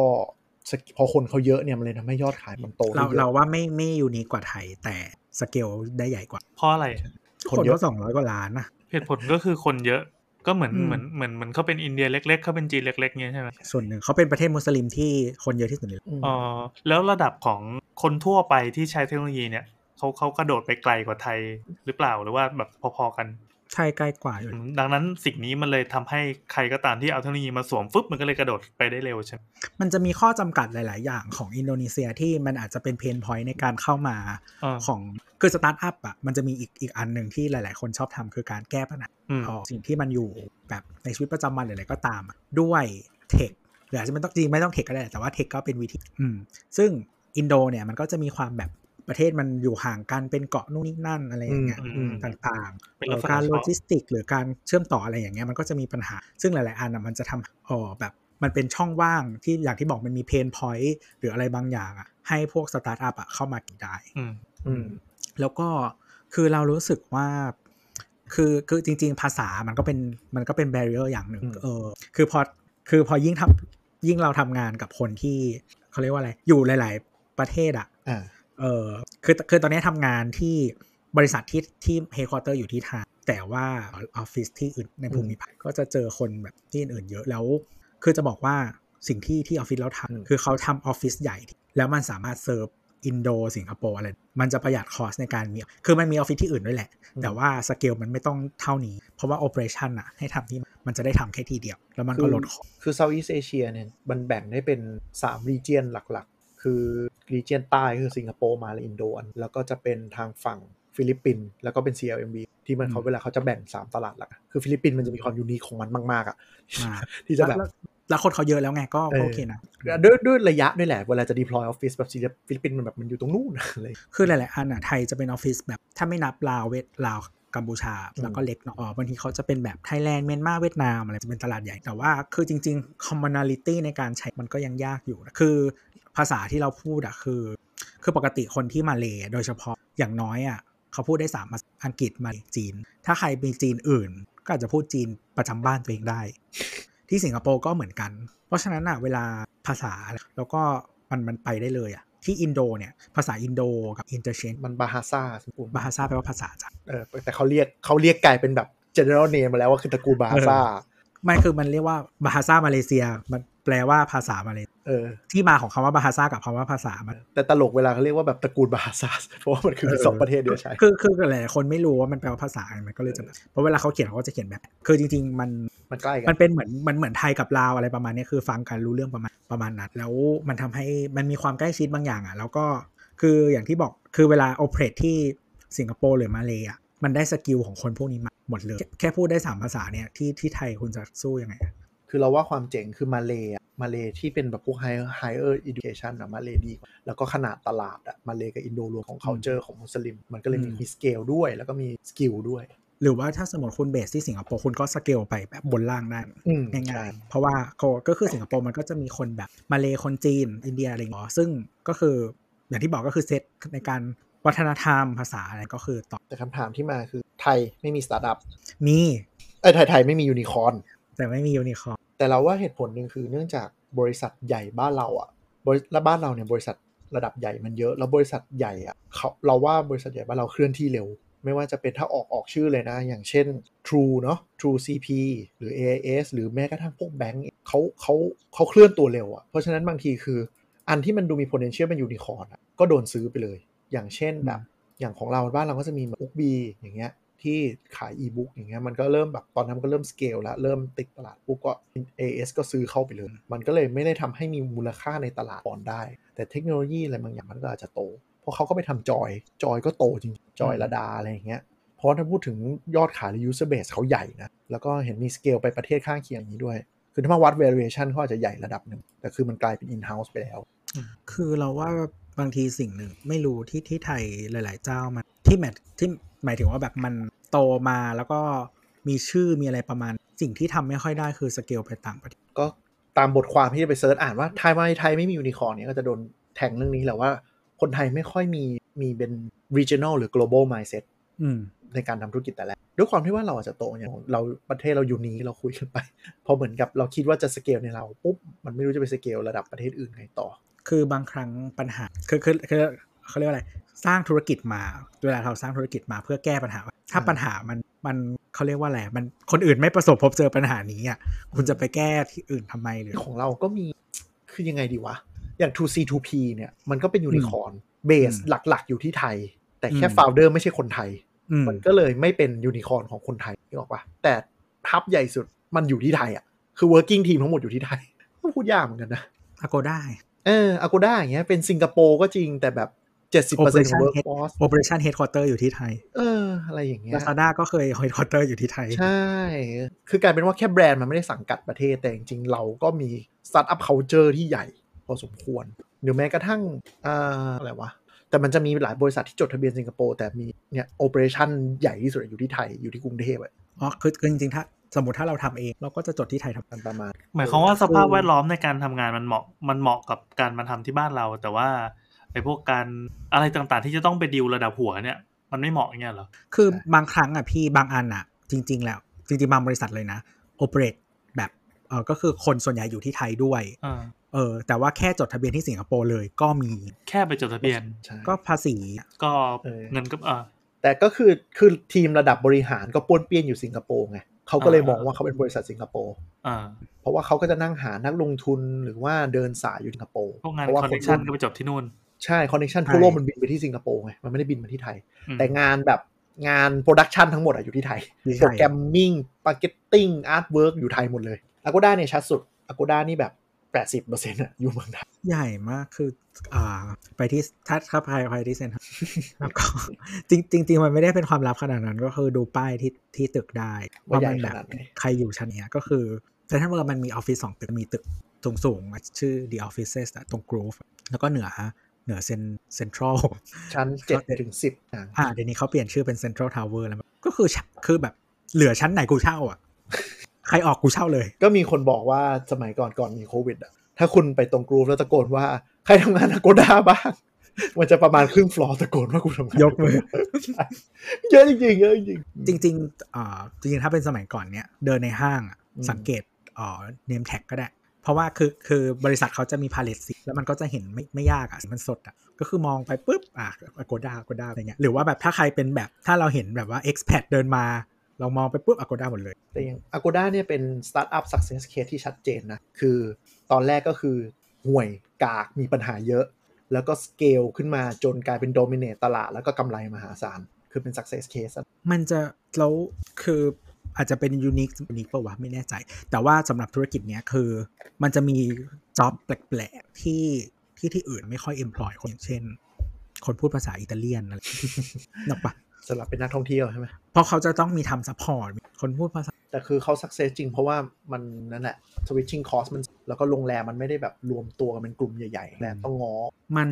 สเกลได้ด้วย เพราะว่าเขาไม่ต้องโอนอะไรทีนี้ครับอันสุดท้ายที่ทิ้งไว้คือ เอ๊ะ แล้วทำไมสตาร์ทอัพหลังๆ มันซาจัง เราก็อย่างที่บอก scandal มันเยอะ คนก็จะเริ่มไม่ให้ค่า เพราะว่าจากเมื่อก่อนพูดว่าฉันทำสตาร์ทอัพดูเท่หลังๆถ้าฉันอืมทำสตาร์ทอัพก็จะแบบอืมมึงมึงแค่วิ่งหาเงินทุนเก่งหลอกชาวบ้านเก่งหรือเปล่าอะไรอย่างเงี้ยคือเหมือนภาพลักษณ์มันไปเป็นอย่างนี้แล้ว และอีกส่วนหนึ่งคืออันนี้เป็นหลายประเทศก็คือสตาร์ทอัพยุคปลายๆเนี่ยกลายเป็นเหมือนของเล่นคนรวย คือจบมาเนี่ย ถ้าพูดหยาบๆเลยนะก็คือแบบ กูไม่ได้ทำบริษัทชั้นนำกูออกมา รวมกับเพื่อน 3 คนตั้งบริษัทเท่ๆสักอันแล้วก็บอกว่ากูทำสตาร์ทอัพแล้วมันก็จะดูแบบเจ๋งนู่นนี่นะแล้วมันก็เกลื่อนพอเกลื่อนปุ๊บมันก็เลยทำให้ความ cool มันไม่มี มันก็เลยดูกระแสซาไปบ้าง แต่จริงมีธุรกิจในวงการ tech อะไรเข้ามาเรื่อยๆ ในวงการก็ยังมีการ raise fund เนี่ยคือมันจะcool ตอนที่คุณได้แบบ round C round B แล้วเนี่ยอย่างบ้านเราก็มีล่าสุดที่เพิ่งได้ funding เราออกข่าวก็แบบ Mercula ที่ขายอีคอมเมิร์ซด้านแก d เจ็ตอย่างเงี้ยก็ยังมีหรือว่าก็จะมีพวก สตาร์ทอัพด้านสุขภาพเนี่ยที่เริ่มมีแบบเข้ามาในตลาด คือแต่เราอันนี้เรารู้สึกเองศึกษาอยู่กับคนมาแก้ได้ คือสตาร์ทอัพในไทยอะหลาย ๆ อันอะมัน based on tech แต่เป็น tech ที่ copy ได้ คือมันจะมียุคหนึ่งที่คนทำสตาร์ทอัพใช้สูตรสำเร็จเรียกว่า Uber for X อืมก็คือเฮ้ยเจ๋งนึกออกไหมเจ๋ง Uber เออ for X ก็คือ อธิบายแล้วเข้าใจเลย เออ Uber สำหรับคนอ่าแม่บ้าน Uber เออสำหรับอืมคนส่งซักผ้า Uber อ่าสำหรับอะไรอย่างเงี้ยวงการไหนยังไม่มี Uber มา เอาไปเสียบเอออืมก็คือกดอืมแอปหาของอะไรอย่างเงี้ยอ่าแล้วทุกคนก็คิดว่าเนี่ยเป็นเทคโนโลยี breakthrough ที่เจ๋งเชี่ยอ่าๆแล้วก็ลืมคิดว่ามันก็ทุกคนก็ทำได้ป่าวะคือประเทศที่มันมีเอ่อสตาร์ทอัพ culture ที่แข็งแรงแล้วก็ produce สตาร์ทอัพแบบเยอะแยะมากมายต่อเนื่อง อันนี้จะไม่พูดถึงอเมริกานะเออมันจะมีอะไรอย่างอื่นที่ไม่ใช่แค่นี้อะเออประเทศ เหล่านั้นก็อาจจะอย่างเช่นแบบสวีเดนอิสราเอลหรือว่าอิสราเอลอิสราเอลเนี่ยเออจะบอกว่า tech ใหญ่ๆ tech giant ในอเมริกาทั้งหมดมีออฟฟิศอยู่ที่อิสราเอลอิสราเอล talent แม่งดีมาก คือจะอะมีทั้งตั้งแต่แบบตั้งออฟฟิศเองอืมหรือว่ากูซื้อบริษัทเยอะจนมึงมานั่งรวมกันเถอะ Apple อะไรแบบนี้ Google ซื้อมีหมดสตาร์ทอัพในอิสราเอลเยอะมากจนแบบเออมึงมานั่งทำงานรวมกันเถอะ คือบางอันอะ มันไม่ใช่คือมันไม่ใช่แค่แบบ just idea turn into software หรือแพลตฟอร์ม มันจะมีสตาร์ทอัพที่เป็นแบบฮาร์ดแวร์มีอะไรอย่างเงี้ยที่แบบเทคโนโลยีที่ specialize มาก ๆ ที่เป็นฮาร์ดแวร์อย่างเงี้ยเออพวกอ่า AI พวกอะไรพวกเนี้ยอืมอิสราเอลมีเยอะมาก แล้วเขาทำกันเยอะจริงจังมากแล้วเขาเป็นสตาร์ทอัพที่ raise fund แบบไม่ได้ raise fund เพื่อขยายตลาดอะ raise fund เพื่อมาจ่ายเงินนักวิจัย ใช่ที่เขาทำต่อไปเออนึกออกปะก็คือคือเหมือนคล้ายๆ ขอทุนวิจัยอะแต่เป็นในรูปแบบของธุรกิจ ดูเขาพัฒนาคุณภาพดีว่ะโอ้ยโอ้โหอืมอิสราเอลนี่นี่นี่สุดยอดมาก คือแบบอ่าจากแห้งแล้งการทะเลทรายตอนนี้เป็นแบบเป็น talent ด้าน tech ที่ใหญ่ที่สุดของโลกอ่าแล้วคือไปก็คือแบบไปตั้งออฟฟิศกันที่นั่นก็คือแบบบางทีก็ต้องมีเสียวๆเสียงไซเรนยิงกันอะไรอย่างเงี้ยแต่มันมีมีจริงแต่แบบเขาก็อยู่กันได้เรา export ไอเดียอย่าง Touch ID อย่างเงี้ยก็เป็นบริษัทเรื่องสแกนนึกว่าปะสมัยก่อนเราสแกนนิ้วแบบใน Windows ไม่งก็แบบแตะปุ๊บปุ๊บอืม breakthrough เขาแบบนวัตกรรมมากๆ จะเป็นสายนวัตกรรมอะไม่ค่อยไม่ค่อยสายแพลตอืมอืมสายนวัตกรรม ก็นับเป็นสตาร์ทอัพเพราะว่าเขามองเป็นสตาร์ทอัพก็คือไม่ได้ทำเป็น conventional business ไม่ได้แบบอืมค่อยๆนั่งวิจัยเป็นส่วนหนึ่งของ unit ต้องหารายได้ก่อน พวกนี้คือบางบริษัทไม่ได้หารายได้เลยนะ ก็คือ raise fund มาเพื่อแบบจ่ายนักวิจัยใช่คือบางอันมันจะเป็นโมเดลแบบว่า คือทำมาเป็นแบบหลายปีมาก ก็คือทำ เทคโนโลยีวิจัยไปเรื่อยๆ บางทีเขาอาจจะขาย patent เป็นบางส่วนอืมแบบเอ่อปล่อย license ตัวพวกสิทธิบัตรออกมาให้มันมีเงินบ้างอะใช่อะไรอย่างเงี้ยแล้วก็ทำต่อให้มันดีขึ้นดีขึ้นอะไร แล้วก็สุดท้ายสมมติผ่านไปแบบ 10 ปีแล้วก็แบบว่าเอ้ยวันนี้ Google ซื้ออะไรเงี้ยก็มีหรือว่าแบบ Apple ซื้อไปอะไรอย่างเงี้ยอะไรอีกส่วนหนึ่งคือบ้านเราเรสฟันยากคืออีโค y ิสเต็มของการเพิ่มระดมทุนมันไม่ค่อยไม่ค่อยแน่นเนาะอืมบางเจ้าเขาเลยตั้ง ไปเวสที่สิงคโปร์ใช่แต่ทำที่ไทย คือไทยเป็นตลาด แต่ว่าไม่ได้เป็นสถานที่เรสฟันหรือว่าตั้งธุรกิจอืมก็เมื่อกี้พูดว่าอ๋อสวีเดนก็เป็นแบบอืม Spotify Skype อืมอะไรนี้หรือว่า Mojang Minecraft ทำอยู่คนเดียว โคตรเท่นั่นแหละก็เราเราว่าจริง ๆ ที่ไทยมันก็ดูน่าเสียดายเราเรามี talent เยอะ จริง ๆ อย่าง Pomelo ก็มีฟ o u เดอร์คนไทยปะมีมีมีมีเออแต่มันก็เป็นกลายเป็นของ คือแต่ว่าจริง ๆ จะบอกว่าประเทศอื่น ๆ แบบอินโดอะอ๋อ คนที่ found unicorn หรือว่าเริ่มทำสตาร์ทอัพใหญ่ๆ เขาจะเป็นก็คือมันต้อง elite ประมาณต้องเป็นเด็กจบเมกาส่วนใหญ่ ใช่ประมาณนั้นแนวนั้น Harvard ex ex Consulting อะไรอย่างเงี้ยใหญ่ๆ Big Name อ่ามาแล้วก็มาทำที่ที่จีนก็มีเหมือนกันเหตุเหตุผลคือพวกนี้เขาเข้าทางแหล่งเงินทุนได้เป็นพออืมคอนเน t ชันเขาดี present เขาเก่งเขารู้ว่าตลาดใหญ่ เขาอาจจะถูก groom ในวัฒนธรรม แล้วก็รูปแบบการใช้ชีวิตที่มันส่งเสริมให้คุณเข้าไปถึง เพียงแต่ว่า ก็ต้องยอมรับว่าจริง ๆ แล้วอะไทยอะคือเพราะคือเขาเรียกว่าอะไร เราไม่มีพื้นที่แบบนั้นหนึ่งเราไม่ได้ส่งออกคนเข้าไปอยู่ในพื้นที่แบบนั้นหรือถ้าเทียบกับ เราว่าอีกปัจจัยหนึ่งคือ เด็กที่จบนอกเก่งๆบ้านเราอะ่ะกลับมาทำธุรกิจในเครือของตัวเองต่ออมบ้านของตัวหมายถึงว่าจะต่อยอดหรืออะไรอีกอันหนึงคือเรารู้สึกว่าบ้านเราอะ่ะ MN ที่ใหญ่ ๆ มันเยอะ แล้วคนที่เก่งพวกนี้ก็ไปทำพวกนั้นมากกว่า เช่นเรามี Microsoft Thailand ที่ใหญ่ Google Facebook หรือคือสมองเราไหลไปเลเวลนั้นมากกว่าที่จะมาทำสตาร์ทอัพไม่รู้นะ ไม่ไม่แต่แบบอย่างอย่าง Google อย่างนั้นก็คือ seat ส่วนใหญ่อะอยู่ที่สิงคโปร์นะ อืมแม้ว่าคุณจะทำงานให้คนไทยถึงว่าทำงานเซิร์ฟตลาดไทยเออเขาก็ลง seat เกือบหมดอืมแต่เรารู้สึกท ALENT ที่จบแบบฮาวาดหรือใหญ่บ้านเราก็คือทำแบบอะไรที่มัน establish finance tech เข้าใจแต่แต่คือคือเรารู้สึกว่าถ้า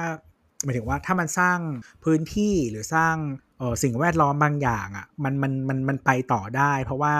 พื้นฐานหมายถึงว่าปัจจัยหลาย ๆ อย่างอะ่ะมันมีอยู่แล้วไงอืมเพียงแต่ว่ามันยังไม่มีสิ่งนั้นเกิดขึ้น คือหลายสำนักก็วิเคราะห์ต่างกันไปอะเรารู้สึกว่าบ้านเรามันมันจะทำแล้วไม่เกิดด้วยอะไรอืมด้วยแบบด้วยด้วยวัฒนธรรมด้วยความแบบเราไม่ชอบหรือเปล่า หรือไม่ที่หลายอันก็ชอบบอกก็คือนี่แหละ regional mindset ที่จะแบบสเกลไป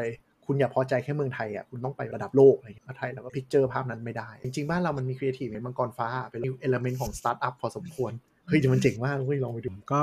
สำหรับวันนี้ น่าจะครบถ้วนแล้วครับที่เราอยากจะก็สำหรับใครที่มาคุยกับเรานะครับ คุยเพิ่มเติมมาให้ความครับก็ได้ทิตเตอร์แอดครับพบายสวัสดีครับ